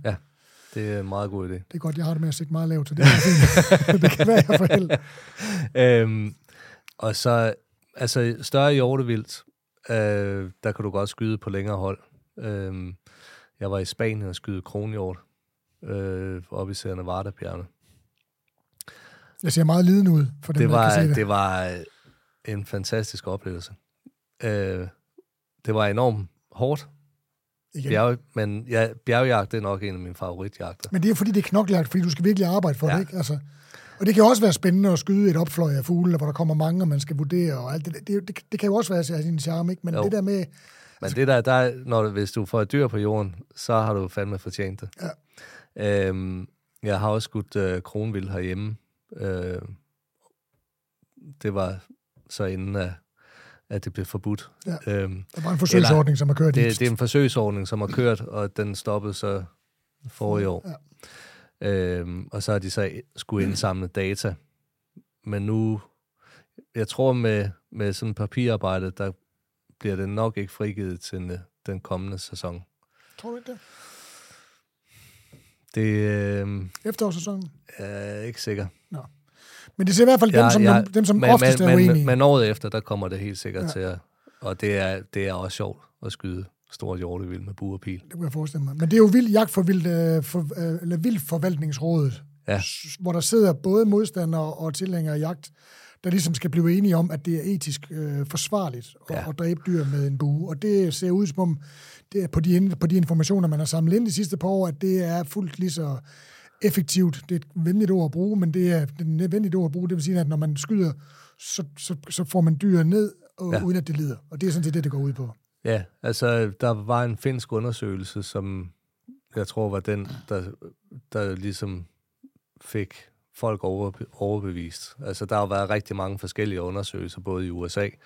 Øhm, men den finske, den, jeg tror, den har været sådan groomet til det skandinaviske øhm, marked. Så, øhm, så det, jeg tror, det var den, der ligesom fik, fik folk overbevist. Men altså, man kan sige, nu kan jeg jo kun tale af erfaring, men et, et dyr kan sagtens løbe langt på en, rif, en riffelkugle også. Også, ja. Og øh, normalt så et dyr, altså også kronvild, de løber maks 50 meter med en god pil. Og ofte God, kun til 20. Øhm, de skal jo tabe en deciliter blod. Øhm, øh, man kan sige, en riffelkugle, der... Øhm, øh, altså, jeg vil våge at påstå, at bueskudt dyr smager bedre. Og det vil jeg spørge om bagefter. Men det er fordi, at de får ikke det der adrenalinchok. Nej. Øhm, altså, jeg, har, jeg kender buejæger, som har skudt et dyr, hvor, de, hvor dyret ikke rigtig har opdaget, at de er blevet skudt. Så, og Hvor man skal sige, altså en, en, man dræber et dyr med en pil ved, at, at øh, jamen helt optimalt, så rammer man jo toppen af hjertet og tager alle de store blodårer, samtidig med, at begge lunger kollapser på samme tid. Ja, Så siger det, bum, så, så er der slukket med det samme. ja, ja. Og ellers så tager man den i hjertet, øh, og det vil sige, der forbløder den på under 10 sekunder. Og så er det jo, hvor langt at den kan nå. På det. Altså, jeg plejer faktisk... Øhm, jeg foretrækker et dobbelt lungeskud. Ja. Øhm, fordi så, øh, så løber de altså ikke så langt. Øhm, Lidt højere og lidt længere tilbage, ikke? det, øh, det virker. Taget af notum. Ja. Notum. Øhm, så løber de ikke så langt. Et hjerteskud, der kan de godt løbe ret langt. Jeg havde en sindssyg oplevelse over på øh, et sted i Jylland, hvor jeg skyder en kronhind. Og øh, jeg hører den crashe til med rifle. Og så, kommer, så bliver jeg så kaldt ned af skytten efter drevet over. Og jeg siger, at jeg har skudt en kronhind, den ligger dernede et eller andet sted. Og vi går ned til skudstedet, og vi kan ikke finde noget som helst. Vi kan ikke finde noget blod. Vi finder lidt hår. Og så efter vi har rodet rundt i fem minutter, så lige pludselig så er der dyr, der letter inden fra et krat, lige ved siden af, hvor jeg står. Og den løber op ad bakken mod det tårn, jeg sad i. Og jeg er sådan, det kan ikke være det dyr. Altså i min verden, der er det dyr, det er dødt. Men jeg tænker, ah, jeg må nok have lige tjekke. Gå op ad øh, det spor, det leder op af, og begynder at finde bloddrupper, men ikke meget blod. Og så efter um, 150 meter, så taber vi så sporet. 150 meter. Ja. Hold op. Så ringer vi efter en svejshund. Så, så det er fem minutter efter, du har skudt. Det er 150 meter, så, øh, hvor I er gået oven i hatten. Ja, Der mister I sporet. så mister vi sporet. Ringer efter en svejshund, finder jeg 300 meter længere ude, stendødt. Jeg har skudt den i hjertet, men projektilet sidder så i skuldersamlingen. Projektilet sidder i skuldersamlingen, så der er ikke noget gennemskud. Så den har så haft blod i Eller bulen. i buhulen, ikke? Øh, nok til, at en adrenalinspurt, at den har kunne løbe næsten 500 meter Det er utroligt. med et, en kugle i hjertet. Altså, jeg vidste, at jeg havde skudt den. Og jeg vidste også, at jeg havde ramt den ordentligt. Men der var bare ikke noget gennemskud. Crazy. Nå, så nu tog det her ja, buejagt jo selvfølgelig lidt længere. Det, er jo- det, ja, sådan er ej, det bu, jo. buejagt, det, det, det er en lang en. Ja. Øh, jeg, altså, øhm, men jeg synes, det er fantastisk. Jeg bruger det her Sitka Elevated. Præcis, lad os snakke Ofte. om det, fordi at øh, samarbejdspartneren på øh, denne her episode er jo Sitka Gear, og Sitka Gear er blandt rigtig meget andet øh, også super effektivt til øh, buejæger, har jeg ladet mig fortælle. Ja, øhm, jeg bruger meget den serie, der hedder Elevated, øhm, som er designet specielt til tree stand øh, hunting. Tree stand, det er sådan en platform, man spænder op i træet, som er transportabel, så man kan ligesom flytte den rundt efter, hvor man... Hvor lang tid tager det at etablere sådan en? 10 minutter. Jeg har godt set den. Jeg så den i den med The Home. Ja, ja, ja det skal jeg også anskaffe mig. Ja, Jamen, der er, man, man kan altid købe mere ja. gear. Så Elevated, for jeg troede nemlig, det var Øhm. til øh, bjergejagt. Men det er jo fordi, at det skal, Nej. man skal være, ligesom være... Det er øh, den her. Okay. Man skal ligesom være usynlig, når dyret eventuelt kigger opad. Ja, og der er det her skide godt. Det er, det er en ret lys kammo. Øh, og der er et eller andet, når de kigger op mod, øh, altså når du har himlen som baggrund, så har de virkelig svært ved at se, når du står i det der elevated tøj. Og det er noget med, fordi at man kan sige, at dyrene, der er lidt forskellige, hvilken art det er, men det, de, kan altså de ser jo i virkeligheden relativt dårligt. Det vil sige, de kan jo principielt heller ikke rigtig sådan se farver. Altså, de har monokrom Ja. øh, syn, så de, øh, de, de ser kan se sort, hvid og blå. Ja. Så man skal ikke tage en blå kædeldragt på og gå på jagt. Ikke noget med kantasabitten på, når man skal op i, op i træet. Det så det kan- vil sige, at pixeleringen får ens bevægelser, så jeg går ud fra, at man er meget, meget opmærksom på at, at bevæge sig stille, når man er på, især på buejagt. Altså bevægelser og lugt, Ja. det boster dig every time. Ja. Hvis Not every står- time. Det kan vi tage en anden dag, men uh, not every time. Men, men, men øh, altså, dyr, de kan, de kan se bevægelser på øh, altså, flere kilometers afstand. Øhm, men hvis du er i god vind, og du står stille, så kan du slippe afsted med ret meget. Ja. Og specielt også, hvis dyret er opmærksom på noget andet. Hvis de bliver opmærksom på dig, så, så er det lidt mere, så er det lidt mere tricky. Så det her, det er elevated til, øh, det vil sige, at man, den kan man jo så også bruge, når man sidder, hvis man er riffeljæger og sidder i et tårn eller en stige. Ja. Øh, hvis man er i, øh, hvad hedder sådan noget, øh, kuperet terræn, og ligesom har himmel bag sig. Ja, så Er det er, også det, fint? så, er det, så er det rigtig godt. Øh, Jeg bruger også deres uh, ground camo, som er sådan en... Uh, uh, altså, den, er, den bruger jeg ret meget i bukkejagten, fordi der... Um, den er lidt mere sådan normal Er det den, der hedder subalpine? subalpine. Ja. Som øh, Blazers er jo her, det er jo også deres subalpine, som til skovjagt og Ja. lidt åben land og sådan noget. Ja. Så den, den er ret... Øh, den er ret alsidig. Øh, så den bruger jeg meget i sommerhalvåret.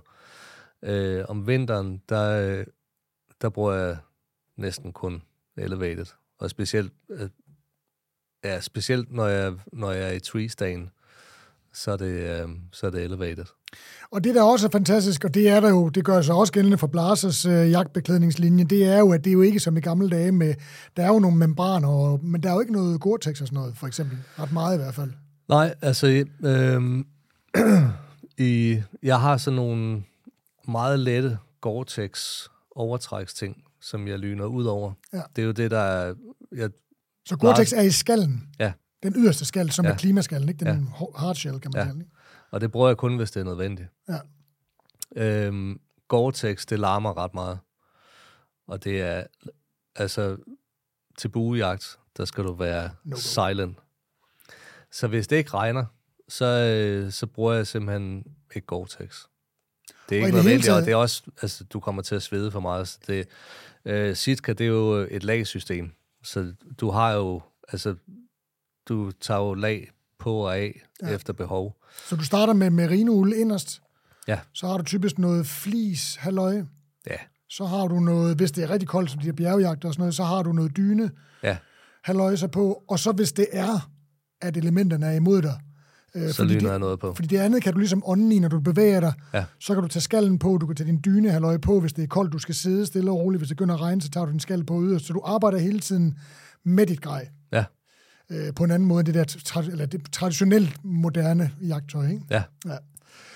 Øhm, der er også en, der hedder, hedder den waterfowl, altså til ja. Ja. gåsejagt, anden ja. Ja. jagt, øh, som jo er, det er rigtig mange øh, jæger gør i Danmark i hvert fald, ikke? Ja, som er brunligt, ja og, rørskov. og, øh, og det, det er jo meget sådan, øh, altså, det er jo meget med vand til det, øh, sådan øh, bukser med smæk, øh, så du, altså det er jo nærmest, øh, øh, der har de jo mange, øh, mange af dem, som er med Gore-Tex øh, padding på øh, rumpe og knæ, ja. og knæ og, og ryg. Ja. Og det, øhm, det har jeg faktisk også på nogle af, af, af Sitka-bukserne. Der er der også Gore-Tex på knæene, altså, hvor, hvor det bare lige er på de kritiske steder, Ja. så du ikke bliver... Jeg så også deres, øh, deres øh, elevated vintermodel, som jo er meget, meget velegnet til buejæger, for den er jo også noget med sådan noget, ikke, er det flis, eller det ligner der med sådan noget plus, der er på. Ja, den er, den er virkelig, det er Den er virkelig sej. fedt. Og den kan man jo spænde fast. Det er noget med, der er sikring i, så hvis man står i sin tree stand, så kan man ligesom hugge den op i nakken. Jamen, det, det, Uden at det, det det er egentlig en. bare, at der er øh, en åbning med sådan en tryklås på, øh, så du ikke behøver at have den uden på jakken. Så når, når, jeg, når jeg er i tree stand, så har jeg mit, øh, mit basislag på, Ja. og så har jeg min sikringssele på, og så har jeg så øh, bamsedragten på udenpå. At det ligner sådan en bamsedragt med ja. Ja. smækbukser, den er fandme fed. Men det er, altså det er, det, altså du kan sidde i minus 10 grader, og du fryser ikke. Altså når du er i tree stand, så kan du ikke rigtig flytte dig, så du kan ikke rigtig gøre noget for at få varmen. Men du fryser virkelig ikke i det der tøj. Og der, der igen, altså bare lige for lige at, at, at rekapitulere med de her, både, både Blasers beklædningslinje og Sitkas beklædningslinje bygger på det her lag, til, lag på lag. Ja. Øh, Sitka Gear er amerikansk og lavet for så det meste af det til jagt i Rocky Mountains og steder, hvor der er koldt og blæsende. Og, Ja, de, der, altså, de har jo de der øh, fem forskellige linjer, tror jeg. Ja. Øhm, de har Open Country, som er den her, det er, det er lavet til bjergjagt. Altså hvis du er op mod sådan en granitvæg, så kan du simpelthen ikke, øh, så er du usynlig. Jeg er jo på gimsejagt i øh, Østrig, oh. Og der har vi nogle billeder derfra, hvor altså, jeg kan ikke se dig. man, man er virkelig, man forsvinder i landskabet. Ja. Og så er der subalpine, som er, det er til skovjagt. Så når der er grønne blade, så er det perfekt. Men det er også, altså jeg brugte det også i Irland. Øhm, og der falder du, der falder du bare ind ja. i, i landskabet. Men det er sådan lidt mere, der er sådan grønne nuancer, men det er, øh, men det er en ret lys kammer. Der er mange danske jæger, som er lidt bange for det, fordi de tror, det skal være mørkt. Men faktisk, når du sidder i landskabet, så det snyder ret meget. Øhm, men det, det har fungeret rigtig godt for mig. Jeg har brugt det de sidste fem år. Så, så lag på lag, både Sitka Gear og øh, øh, amerikanske Sitka Gear og øh, tyske Blaser. Ja. Blaser er jo også, der er jo også nogen, der siger, hvorfor køber du Blaser tøj? Jamen, det gør jo, fordi at, altså, Blaser har jo engageret som nogle mennesker, de har mennesker ansat, der tidligere har haft øh, øh, lavet draget deres erfaringer i udvikling af alpint øh, be- beklædning, Ja. som jo er det her lag på lag. Ja. Så det der med, at igen, at der er jæger, der laver alpint, øh, hvad skal man sige, teknisk baseret jagtbeklædning til jæger, synes jeg er jo interessant og giver mig rigtig god mening op imod de andre gode mærker, for det er jo ikke de eneste mærker, der er, men de er, altså, det er grunden til, at jeg vælger det. Jamen, øh, det, det samme er, altså, jeg kan godt lide aktiv jagt. Øhm, så altså, der er mange af de mere traditionelle brands, som laver jagttøj, hvor det er, sådan, det, det er lidt designet til, at du sidder i en hoaxit Ja. i tre timer med en kop kaffe. Og, så. øhm, og jeg kan godt lide, jeg kan godt lide at bevæge mig, Ja. øh, når jeg går på jagt. Så jeg har brug for noget, som... Altså også den måde... Altså, deres Sitkas bukser, for eksempel, og jeg er sikker på, at Blazers er det samme. Det er sådan, det er sådan lidt stretchy i materialet, så det, det er let at bevæge sig i. Det er ikke noget, der vejer særlig meget, øhm, kontra mere traditionelle jagtbrains, hvor det er sådan noget, det er sådan ret tykt materiale. Øhm, der er Sitkas, det er sådan ret let. Men altså, man kan nemt bevæge sig i det. er, det er, det er virkelig sådan bygget til, at man er aktiv i det. Og det, det tiltaler mig. Det er den måde, jeg godt kan lide at gå på jagt på.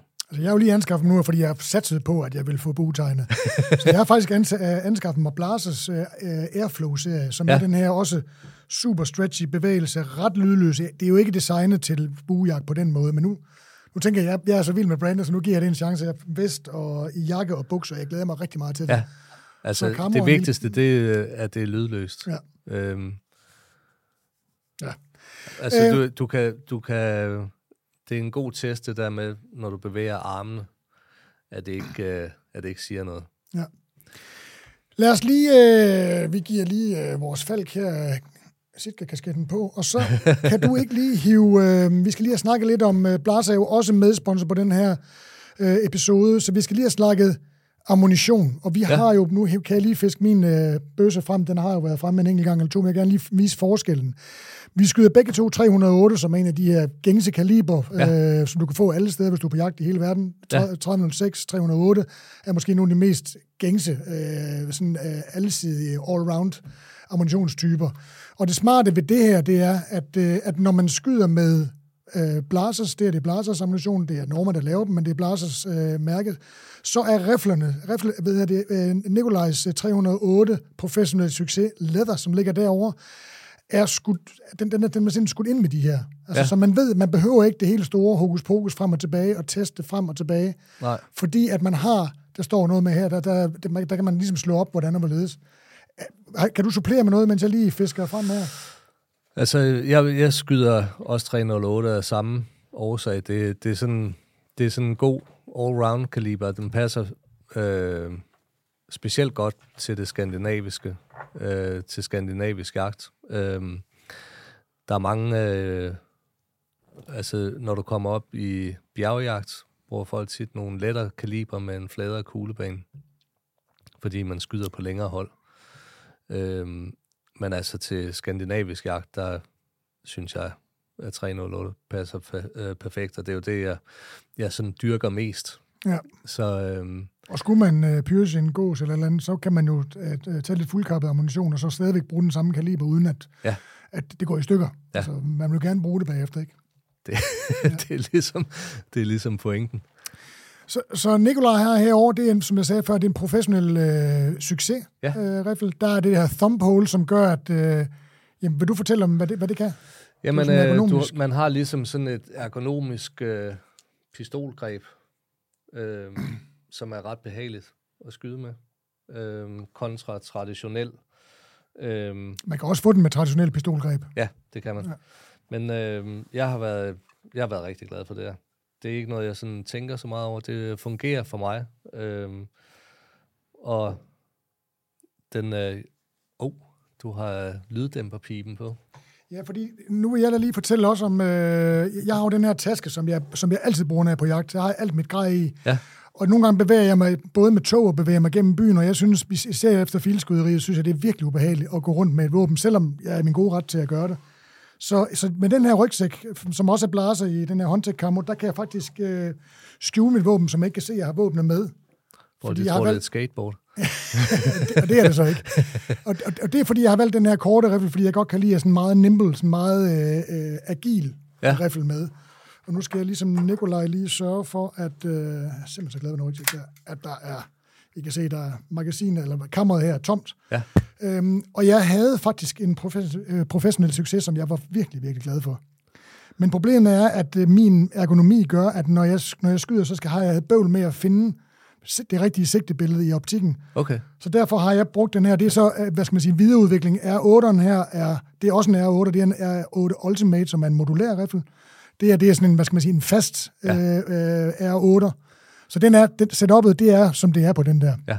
Øh, og her er, er det det her modulære system, som egentlig gør, at man kan blive ved med at, at ændre sin riffel. Alle øh, blaseriflerne har jo de her vekselpipe løb, så her kan man se, at, øh, at, jeg, at fordi at jeg har den her lyddæmper, som jeg skruer ud over kappen her, så, øh, så passer det med det skæfte her. Men jeg har også et andet skæfte til, så, så jeg kan sætte en smal pibe på, som du har der. Ja. Og så øh, kan jeg tage den med til udlandet. Det kan jeg ikke med den her. Den der kan jeg ikke tage med til Polen, den kan jeg ikke tage med til Spanien. Nej. Så det kan man skifte. Det, det er ens på alle sammen. Og så er der det her med, at man kan justere bare med et knap her. Bum, kan man justere højden på, øh, på, øh, på ja. ryggen på riflen. Og det vil sige, for mig er det sindssygt vigtigt, når jeg skal have godt anlæg, lynhurtigt, så, så klapper jeg den op her, at man kan, man kan forudindstille den, og så passer den til hver gang, så skal jeg ikke søge efter øh, øh, sigtebilledet. Ja. Arbejder man meget med at skulle øh, stå op, ligge ned, det kan man jo for eksempel gøre, når man er i bjerge eller på skydebanen, så er det her super smart også, man kan, man kan justere længden på, øh, på skæftet. Det er meget man kan smart. faktisk også dreje den til side og køre den op og ned. Øh, og det er jo almindeligt, når man sidder, hvis man går meget på anstandsjagt og sidder i et tårn, så har det ikke den store betydning, men, men det er, hvis man går på skydebanen, hvis man, hvis man tager ud og rejser og på forskellige typer jagt, så er det altså rart, man kan, man kan justere, så man er sikker på, at, man, at ens skud bliver så effektiv som muligt. Ja. Så den øh, modulære øh, R8 Ultimate, den, øh, øh, den, øh, den moderne, men hvad skal man sige, fikset, øh, fast indstillede øh, R8 Professional succes. To sindssygt fede rifler, som lige har den her lille detalje begge to. Jeg kan se, ja. der er lidt mere, der er lidt mere næsefedt på din, end der er på, på, på min. den, den har øh, været brugt flittigt. Præcis. Læder på pistolgrebet og læder på øh, forskæftet her. Ja. Så tror jeg, vi har været ind over det. Så tusind tak til øh, Blaser og Sitka for lidt øh, uvurderlig støtte til at få den her de her snakker op at køre. Og nu skal vi tilbage til sporet, som jo hedder, at vi snakker om, øh, øh, om mad og vildt. Ja. Du har en vildart, ved jeg, som, som du er ret vild med at jage, både på grund af jagten går jeg ud fra, men også, øh, som jeg lige hørte, på grund af dens øh, kulinariske øh, evner. Tænker du på dobbelt? Dobbelt. Vildt dobbelt. Ej, man, kan, man kan sige, øh, altså jeg elsker det hele. Øh, jeg har haft ret meget adgang til dobbelt gennem tiderne, øh, specielt i Sverige. Øh, så der får jeg høstet en del. Og der er øh, nogle steder i Sverige, hvor de rigtig gerne vil af med dem. Jamen, der er også rigtig mange. De har forlænget, der hvor jeg går på jagt, det, der er de forlænget jagttiden til midt marts. Jeg tror, kalv er hele marts, er det ikke det? Jo. Og, og både øh, øh, då og kalv, i, og faktisk også øh, hjorte i februar. Jeg skød en, ja. en hjorte i, i februar. Ja. Jamen, det, jeg kan det, godt fortælle det, om, hvis der det må du meget gerne. øhm. Men der stod vi jo og kiggede på, altså de her i Sydsverige, ikke? Vi stod jo altså øh, 35 meter fra et naboens skæld, og 50 meter for os, der stod der altså plus 85, en rudel på plus 85 dyr, ja. anført af en kridhvid fuldskuffel. Ja. Og man står bare der og tænker, what the Men altså, fuck? Altså, det, det, er, det, er også det, er syd, det, er, det er også Sydsverige. Ja. Øhm, og altså, det er sådan, når man tager en weekend op, det er sådan fill your freezer weekend. Ja. Fordi der er virkelig mange dyr. Øhm, så jeg bruger det rigtig meget. Man kan sige, dobbelt, det er, øhm, det er sådan en god gateway til vildt oplevelsen. Ja. Fordi den smager ikke så kraftigt. Det er sådan... Jamen, det er sådan lidt kalvekød kontra... Jo, det er kalvekød. Ja, ja, altså det er, det er sådan mildt i smagen, og det er ret alsidigt. Du kan bruge det på på ret mange måder. Øhm, og jeg har aldrig nogensinde oplevet nogen, der Ja, synes, at det smagte for meget af vildt. Nej. Øhm, så man kan sige, det er så meget altså, availability, øh, selvfølgelig. Øhm, det, det er helt klart det, jeg har skudt mest af. Ja. Øhm, Og man kan sige, en, en, en, øh, en, øh, en dog halv er jo, altså skal man, skal man, nogen, skal man servere noget mad for nogen, som man er ikke er sikker på, at de, så er det jo, det, det smager det mildt er og jo godt. så mørt, ja. så man kan tygge det med øjenvipperne. Ja. Øhm, og så har jeg også kastet mig en del over at, at lave charcuterie Ja, ud af vildkød. fedt. Og det er jo tit sådan, hvis man får meget af noget, så er det en ret sjov, et ret sjovt lille projekt at begive sig i kast med. Ja. Øhm, og det smager sindssygt godt. Man skal selvfølgelig tilsætte noget fedt, for ellers så bliver det meget tørt og kedeligt. Hvad, hvad, øh, hvad laver du? Altså, hvad, er, det, er, det, er, det, er, det, er det til hjortene, der, er de, hvis det er dårhjort, så er de jo ikke engang sådan en speciel, altså stor kronhjort kan godt være lidt, Jamen, jeg kan bruge retskød og lave, øh, lave salami, for Ja. eksempel. Øhm, jeg har lavet øh, bresaula på grågås. Det smager sygt godt. og altså. Du kan luft, godt lufttørre det i under danske forhold. Det kan du bare gøre i køleskabet. Okay, så du Det, bare... det, det jeg gør, det øhm, man laver sådan en, øhm, en saltmarinade med enebær, chili og salvie, salt, en lille smule sukker. Pakker det ind i to dage. Så skyller man det, og så hænger du bare til tør ind i køleskabet i en måned. Så har du den vildeste bresaola. Sn- Snører du lige op, eller sætter du bare en krog i? Nej, jeg snører det op. Ja. Og så, øh, så efter en måned, Og grunden til, at man snører den op, det, det er meget for at få den her ensartede overflade, så det er Ja. den ikke er tyk i den ene ende af tynden, og den, den ja. Kan godt trække sig lidt, når den hænger. lige præcis. Så hvis man ligesom snører det op, så får det den samme, så, så er det lige tørt i begge ender, kan ja. Man sige. Og til den sidste kogebog, jeg lavede, der lavede jeg sådan en helt charcuterie-kapitel. Og der er, øh, altså, jeg vil sige, med spejepølser og sådan noget, der skal man, øh, der skal man lige sådan nærstudere lidt mere, fordi det er lidt mere kompliceret. Der er du nødt til at tilsætte en kultur øh, for at starte øh, fermenteringsprocessen. Hvor køber du den? Og hvad bare? Hvor køber man den hen? Det kan du købe på nettet. Nå, Der er sådan nogle øh, charcuterie-entusiaster. Øh, jeg kan ikke huske, hvad de hedder. Men øh, der kan man købe der kan man købe alt sådan noget. Du, man kan også købe modningsposer. Øh, ja, de er smarte. og det er ret smart. Øh, men jeg fik, øh, jeg fik hjælp af også en ny og kok, øh, Christian Puglisi. Han har sådan et øh, charcuterie-modningsrum Ja. ja. på hans restaurant. Så der er, Bedst. øh, jeg lavede første forsøg, det kuldsejlede. der havde jeg, øh, der havde jeg en køleboks, der var for fugtig. Så det, det modnede på den helt forkerte måde. Øh, men så lavede jeg det igen, og så blev det skide godt. Fedt.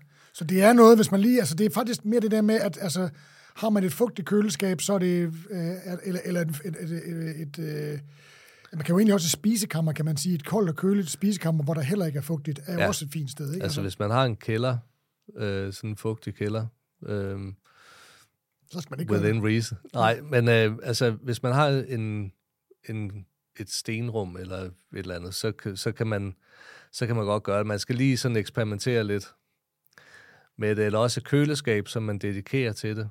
Øh, og det skal jo helst være de der 8-12 grader, så helt køleskabs øh, temperatur kan det ikke være. Nej. Så man skal ligesom have noget, som man dedikerer til det, og der skal også være ventilation i det. Øhm, men altså, der er jo mange, der nørder, Ja, med, rigtig mange, der både med rygning og...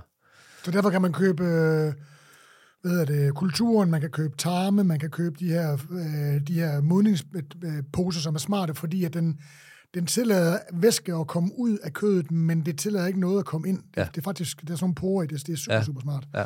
Hvis man er lidt nervøs for, at der kommer lidt øh, græsværk i dem, så Ja, men altså, det, er- sådan nogle ting er ret sjove, og hvis, øh, hvis man er så heldig, at man har mulighed for at, at skyde, så man har overflod, ja. så er det nogle ret sjove projekter. jeg er ikke kastet mig, jo, jeg laver leverpostej og sådan nogle ting, så jeg er ikke ja. Rigtig kastet mig over hverken pølser, og jeg tror, jeg venter til grisen ligger der en dag. Altså, salsiccia, det, det er jo en rigtig lækker ting at lave. hvidviner. Men øh, jeg vil anbefale jer, øh, Nikolaj har den desværre ikke med i dag, så jeg kan vise den, men gå ind og find Nikolajs bog, som hedder Brand, røget, hængt, sprængt. Brændt, røget, hængt, sprængt. Ja. Hvor han ud over andre lækre øh, øh, vildretter, kaster sig over, der er et helt kapitel med charcuterie. Bogen er fotograferet af den meget sympatiske og meget dygtige fotograf Columbus Let, som yes. også har lavet bøger sammen med Gordon. Ja.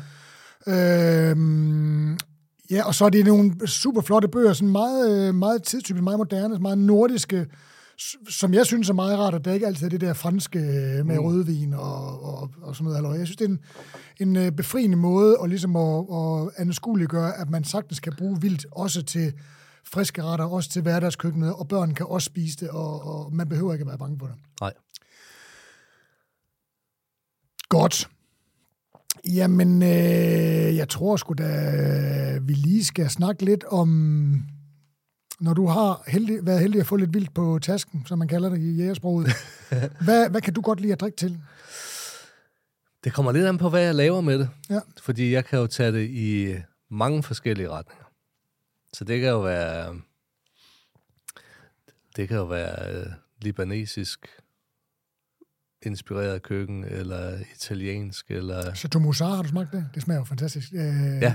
Det smager kraftigt godt. Ja. Øh, libanesisk rødvin. Ja. Øhm, men altså, det, det, du ved, der er jo nogle ting, jeg godt kan lide at drikke øl til, hvis jeg laver, hvis jeg laver fasan-sliders, eller... Ja. Masser af krydderier og de her Ja. ting, ikke? Som. Øhm, og ellers, altså, jeg er lidt en sokker for norditalienske vin, må jeg indrømme. Det smager også godt. det, og det øh, passer jo sygeligt godt til, til vildt. Ja, den ligger lige til højre skøjten. Barolo. Så øh, Barolo Brunello. Ja. Øhm, det skal, der skal helst være lidt alder på.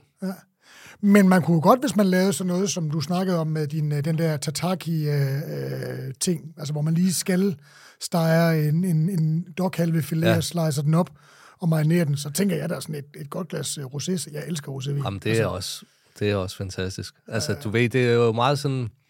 Det er også meget årtid, årstidsbestemt Ja. ja. for mig, fordi du ved, sådan om vinteren, der øh, kan man jo godt lide at drikke de der store italienske rødvin, og så om sommeren, der har man lyst til noget, noget lettere i udtryk. Så øh, altså en, en lækker rosé til sådan en, en uh, grillet carpaccio der, det, øh, Det kunne man godt. ja, det kunne jeg godt drikke sådan en dag som i dag, for eksempel. Det er jo meget sjovt, det der, for kunne jeg godt tænke mig lige at lige, bare lige vende tilbage til kort. Øh, øh, hvordan synes du, at jeg havde, jeg havde Mark Lundgaard inde i, ja. I, i, for et par dage siden i, øh, i øh, den her øh, jagtjæger kokkesæson, og hans hustru er jo halvt øh, thai, Ja, så de laver jo rigtig meget, øh, altså thailandsk inspireret mig. Hvordan synes du vildt, øh, hvad skal man sige, håndterer eller arbejder sammen med krydderier, de her varme krydderier, stærke varme krydderier? Altså, man skal jo overveje, at der er mange af de vildarter, som vi jager, faktisk kommer fra Asien.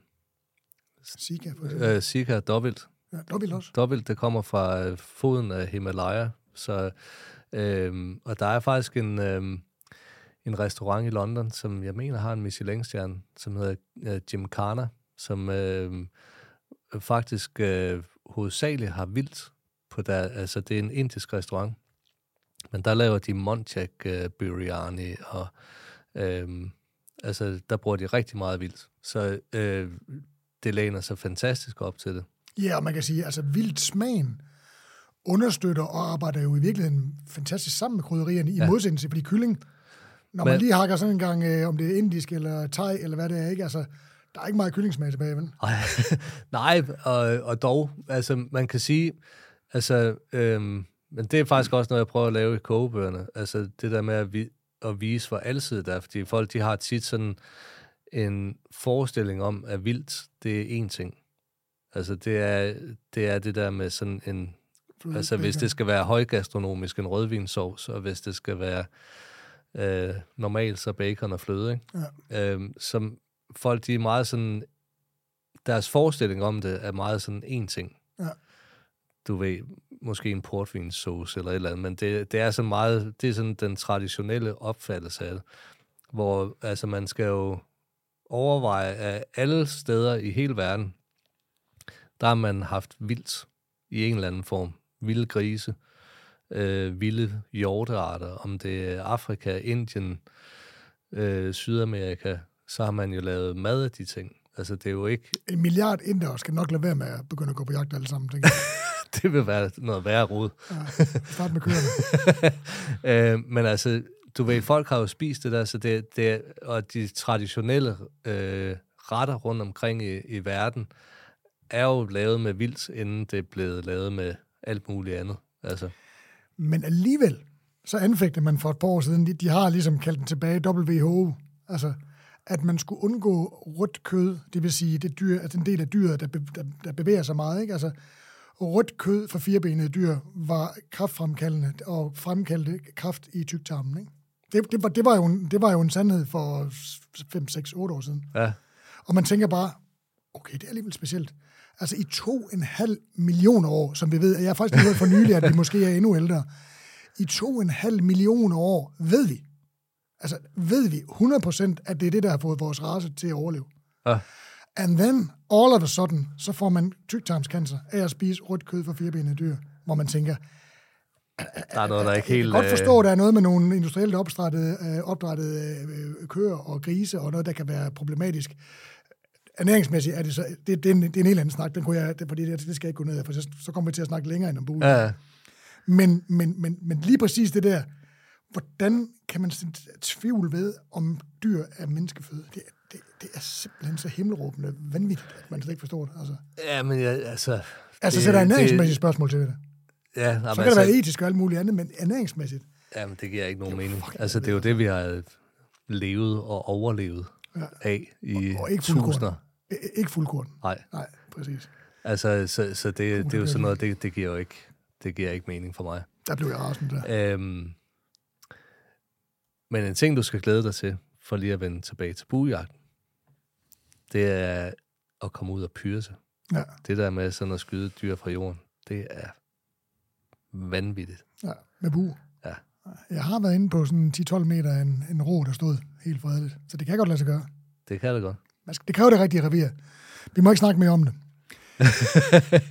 Jeg er så glad for, at Sitka giver med som samarbejdspartner på den her episode af Kok og Kok i Jæger Special. Sitka laver teknisk jagtbeklædning med stor fokus på formålet, det vil sige forskellige specifikke typer jagt. Deres system bygger på lang, lag på lag-princippet, så du kan være tør, varm, ventileret, lydløs, bevægelig og behørig kamufleret, alt efter hvilken type jagt du skal på.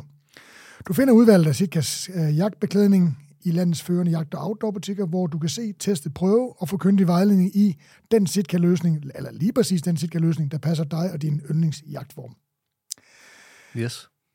Øh, vi har lige et par småting tilbage, inden vi, uh, inden vi uh, ryger ud af studiet her med for fuld musik. øh, jeg ved, du har rejst lidt med din, med din uh, jagtlyst. Ja, Øh, og det skal vi måske springe lidt elegant over, medmindre du har et helt øh, fantastisk øh, take på det. Og det kunne vi godt have. Jeg snakket i går med Michael Kopp Christensen fra... Han er sgu også op fra, fra Nordenfjords, ja. ja. Han er fra Hals. Ja. Ja. Og Ej, han, jeg, kan jo, øh, jeg kan jo ikke kalde mig selv for Nordenfjords. Nå, du Jeg er er jo lige på den anden side. Nå, for fanden. Øh, men han, øh, der snakker vi meget om safari, hvad safari også er, for der er ikke nogen tvivl om, at der er rigtig mange skodsafarier, der er rigtig mange dårlige safarier, der er nogen, der gør det rigtig dårligt. Men der er også rigtig mange, der gør det godt, og, og hvor, hvor, hvad skal man sige, safarien er en del af at få øh, livet til at køre i de her områder, hvor man øh, ja. Ja. bedriver jagt. Og det, det ved jeg ikke, om vi behøver at snakke om igen. Men jeg ved, du har været lidt omkring, er det mestendels Europa, du har Ja. i? Det er det. Øhm, ja, sidste år, der var jeg i Lapland og skyde bæver. Nå. Og i Spanien og skyde kronhjort, og i Irland og skyde sika. Ja. Øhm, Har du nogle kulinariske oplevelser med hjem fra de ture? jeg lavede uh, taco ud af bæver. Bæver taco. Øhm, Hvordan var det? ja. Øh, Jeg ved, man bruger bævergejl, som er... jamen, jeg, jeg skød en giga øh, handbæver Okay. på, jeg tror, den vejede 28 kilo. Det jo, det Og så skød vi nogle små nogen. det jo som rådyr. Ja, og det var, det var en motherfucker. Det var chefen, jeg skød. Øh, så skød vi nogle mindre nogen, og de små, de smagte helt klart bedst. Den der store, der, altså, jeg tror, jeg braserede det i 10 timer. Den ville bare ingenting. Anden end at smage af det, den havde i kuglerne. Ja, det var, det var ikke, det var ikke, det var ikke optur. Det var det sgu ikke. Men de små, De små, de smagte godt. Ja. Øhm, Du, du må ikke sige, at det smager kylling, fordi så Jamen, det, det gør det ikke. får du det kold, smager, så det får du smager en, lidt en, af, en modulær kalve, en riffelkolbe lige i ansigtet. Ej, øhm, jamen, det smagte en lille smule af vildsvin. Øh, bare sådan lidt mere sumpet i udtrykket. Altså, jeg havde givet det godt med meksikanske chilier og masser af krudt til sådan at maskere eventuelle ubehageligheder. Det er stykkeligheder. Og så, da jeg skulle lave det, der, øhm, jeg ville have sat det over, vi skulle på jagt igen. Og så bryder generatoren til den der hytte, vi boede i, den brød ned. Så der var ikke noget el. Så jeg måtte Shanghai en eller anden dude til at stå over bålet og brasere det, mens vi var på jagt. Ja. Øh, og det blev, altså, det blev okay. Men øh, jeg vil sige, jeg vil ikke åbne en restaurant baseret på, På bæver. tacos. Nej. Bæver på det. Hvad med, laver du noget af sitkan? Sikan? Sikan. Det var der ikke rigtig lejlighed til, desværre. Øhm, vi havde simpelthen, vi var ude at tage billeder. Øhm, jeg skriver lidt for Pleasure, Børsens magasin, ja. hvor jeg laver sådan nogle jagtsmad reportager. Øh, og så skulle vi øh, lave nogle billeder til, øh, til Sitka også. Øhm, så vi havde sådan lidt travlt med at være på jagt hele tiden. Og jeg vil sige, råvarer... Åh, oh, Nicolaj, jeg, jeg, er lidt, jeg er lidt ærgerlig at jeg kan komme over nu og lige og give dig en krammer, fordi det er, ja, I var på jagt til det. Jeg havde for travlt med at gå på jagt. Ja, det havde vi. Ja. Øhm, og så vil jeg sige, råvareudvalget i Irland, hvor vi var, Kohlrabi, katøller. God. er der sindssygt. Altså, en rød peber, det var det mest eksotiske, man kunne få. Og det var så en, der var 14 dage gammel. Der var ingen krydderurter. Det var løg, gulerødder, og så et eller andet. Altså, det var sådan Østeuropa i 70'erne. Nå. Det var virkelig... Hvad med, da vi var på kronhjortjagt i Sierra Nevada? Fik du lavet noget med der? Nej, der var- vi også Åh, Det, ja. der, desværre, vi var på jagt hele tiden, og der var en meget sød øh, spansk øh, kogekone i vores øh, øh, Finda, som, øh, som lavede mad til os. Ja. Men aftalen er faktisk, at jeg skal ned og øh, lave nogle middage dernede her til efteråret. Ja. Øhm, så Jeg, kan, det, jeg kan skralke tøvler. ja, og du øh, kan sagtens få et job. Hvis jeg nu tager med til og hjælper dig med at skralke... men jeg ved godt, man ikke inviterer mig. Jeg er jo ny af, så jeg kan godt lave nogle fejl. Man må ikke invitere sig selv på jagt, men jeg kunne godt invitere mig med ned og skralde kartofler. Ja, du For- kan sagtens være, være møgpony. Ja. og så, hvis der er det, altså hvis, og hvis jagtbyrden simpelthen tynger dig for meget, så kunne jeg jo måske hjælpe der også. Altså, jeg er jo bare en hjælpsom ja. Ja. gammel mand. Ja, men øh, du skal klart med dernede. Det er, det er virkelig et fedt område. Ja, jeg har været på jagt i Spanien, det var... Ja. Altså også fordi, altså, jeg tror, også jæger er jo heldige at få et... Jeg har det i hvert fald sådan, at det også selvom jeg ikke skyder noget, men det der med, at jeg kender det sted, man har kørt forbi på motorvejen tusind gange, og siger, ej, der er, nogle, det er flot kuperet derude, der er sådan en smuk skov der. Lige pludselig sidder du derude i et tårn, og ser øh, nat- øh, naturens scenarie udspille sig foran, og tænker, altså, jeg er virkelig kommet nogle smukke steder, ikke? Altså, Ja. øh, ja, det er, det, det, er jo, det er jo også en del af det. Altså, øhm, altså jeg, jeg ved, at du også godt kan lide det fysiske liv, så det der med sådan en bjergjagt, hvor man øh, kæmper for det, det er, Ja. det er, I've det, er det coming. fedeste. Nikolaj, jeg tror simpelthen ikke, vi kan øh, hive mere ud af det her. Det kunne vi sagtens, men jeg tror, folk øh, sidder derhjemme og måske begynder at stoppe øh, vattamponer i ørerne. Øh, det begynder at bløde ud af dem. Så øh, jeg tror, jeg vil sige øh, tusind tak for snakken. Øh, der var, nej, der var én ting, vi mangler. Ja. Vi mangler én ting. Undskyld, kære lytter. Ja. Vi, havde lige, vi berørte ganske lige kort, øh, når vildt bliver nedlagt med en bue. Ja. Øh, smager det anderledes?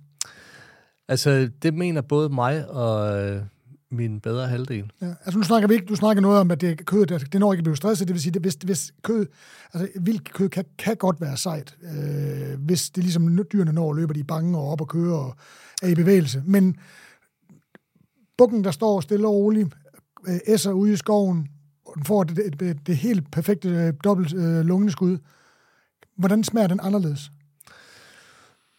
Altså, øh, det er selvfølgelig nede i mikroskopiske detaljer. Altså, øh, jeg føler, at smagen er en lille smule renere, øh, uden at det sådan er specielt beskrivende.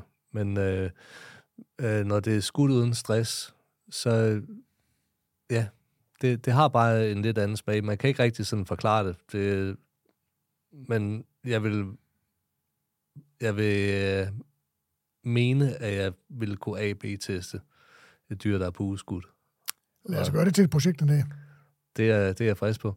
Men altså, jeg vil sige, jeg synes, øh, hjortekød øh, har jeg ikke oplevet som sejt. Altså, der er jo forskellige øh, muskelgrupper, øh, som skal tilberedes øh, forskelligt. Og skæres også. Og skæres forskelligt. Ja. Øhm, og de har forskellige sådan strukturel karakteristik. Øhm, en rygfilet har jeg aldrig oplevet. Sej. Sej. Jo, det har jeg, men så, har den, så er det sådan en, der er blevet stegt efter en gammeldags ja. model, hvor den er helt grå. Og det skal I lade være med derude. Det skal I lade være. Kære lytter. Ja, ja. ja øh, det skal være rosa. Sidste spørgsmål. Øhm, det er der også mange, der siger, at råvild smager stramt, det smager meget stærkt. Meget det er igen, øh, når folk de overtilbereder det. Ja. Fordi øh, der, altså, det der med, at der ikke er noget fedt i, det gør, at når man gennemstreger det, så, øh, så, så bliver det, jamen det får den der leveragtige smag. Og, det, og det, det, jeg tror faktisk, det er den smag, som folk associerer med vild smag. Ja. Fordi at de har fået det der stykke kød, som har fået for meget. Jeg har aldrig nogensinde rigtig oplevet, at et vel tilberedt stykke vildkød smager vildt på den, altså hvor det har den der leversmag. Der, øh, jeg synes heller ikke, at det smager specielt kraftigt. Altså, øh, øh, det, jeg oplever kun den der kraftige smag, hvis det er blevet dårligt tilberedt. Eller, altså, der er også meget i den måde, som øh, man håndterer vildet på, når man har skudt det og skal slagte og tage, tage frakken af.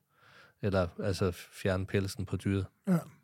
Der er meget i den der håndtering, som er ret vigtig i smagen på tallerkenen.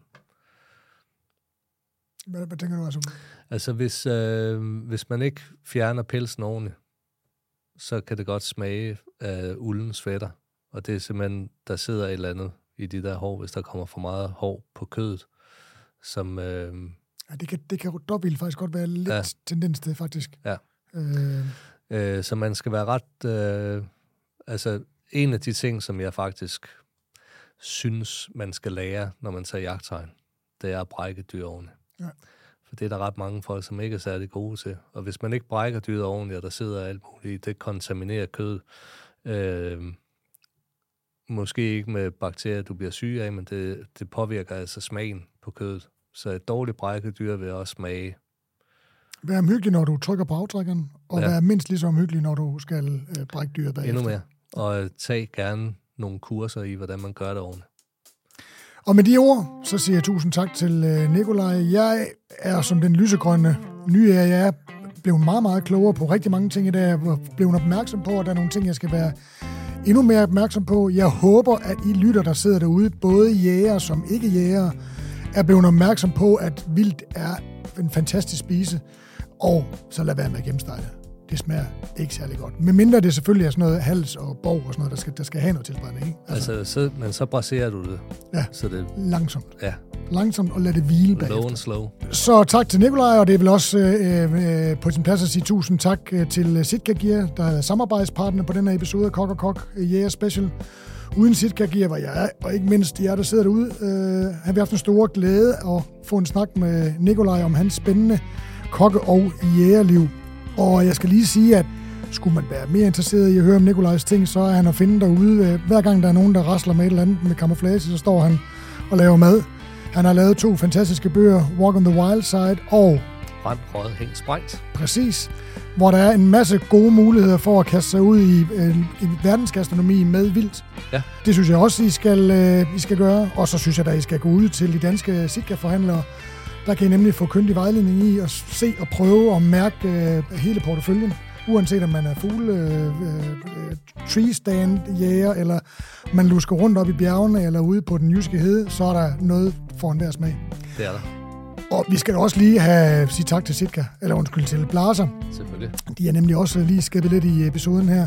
Så tusind tak for dem. I ved, Blaser, det er jo dem, der laver fantastiske jagtvåben. Men de laver faktisk, faktisk også fantastisk jagtbeklædning og ammunition og jagtoptik. Og så er det udviklet af jæger til jæger. Det er det. Og så kan jeg ikke lade være med, jeg prøvede faktisk at lokke min gæst i dag til, eftersom jeg vidste, at han var guitarist, til at spille, øh, hvad hedder det, Kok og Koks øh, lille, fantastiske vignet. Men det er min gode gamle kokkelev, Anders Strier Poulsen, der er køkkenchef på en del af madklubbens fine restauranter, Polly og Frank og hvad de alle sammen hedder, Grimal. Det er faktisk ham og hans lille ensemble, der har lavet den her frie fortolkning af det gode gamle titel, titelmelodi øh, til TV-køkkenet. Ja. Og tusind tak til jer lyttere. Jeg håber ikke, I er brændt helt sammen, når jeg hører på alt det her jagt, og at I vil være klar til den næste sæson, som jeg satser på bliver uden jagt. Øh, tak for nu, og morgen.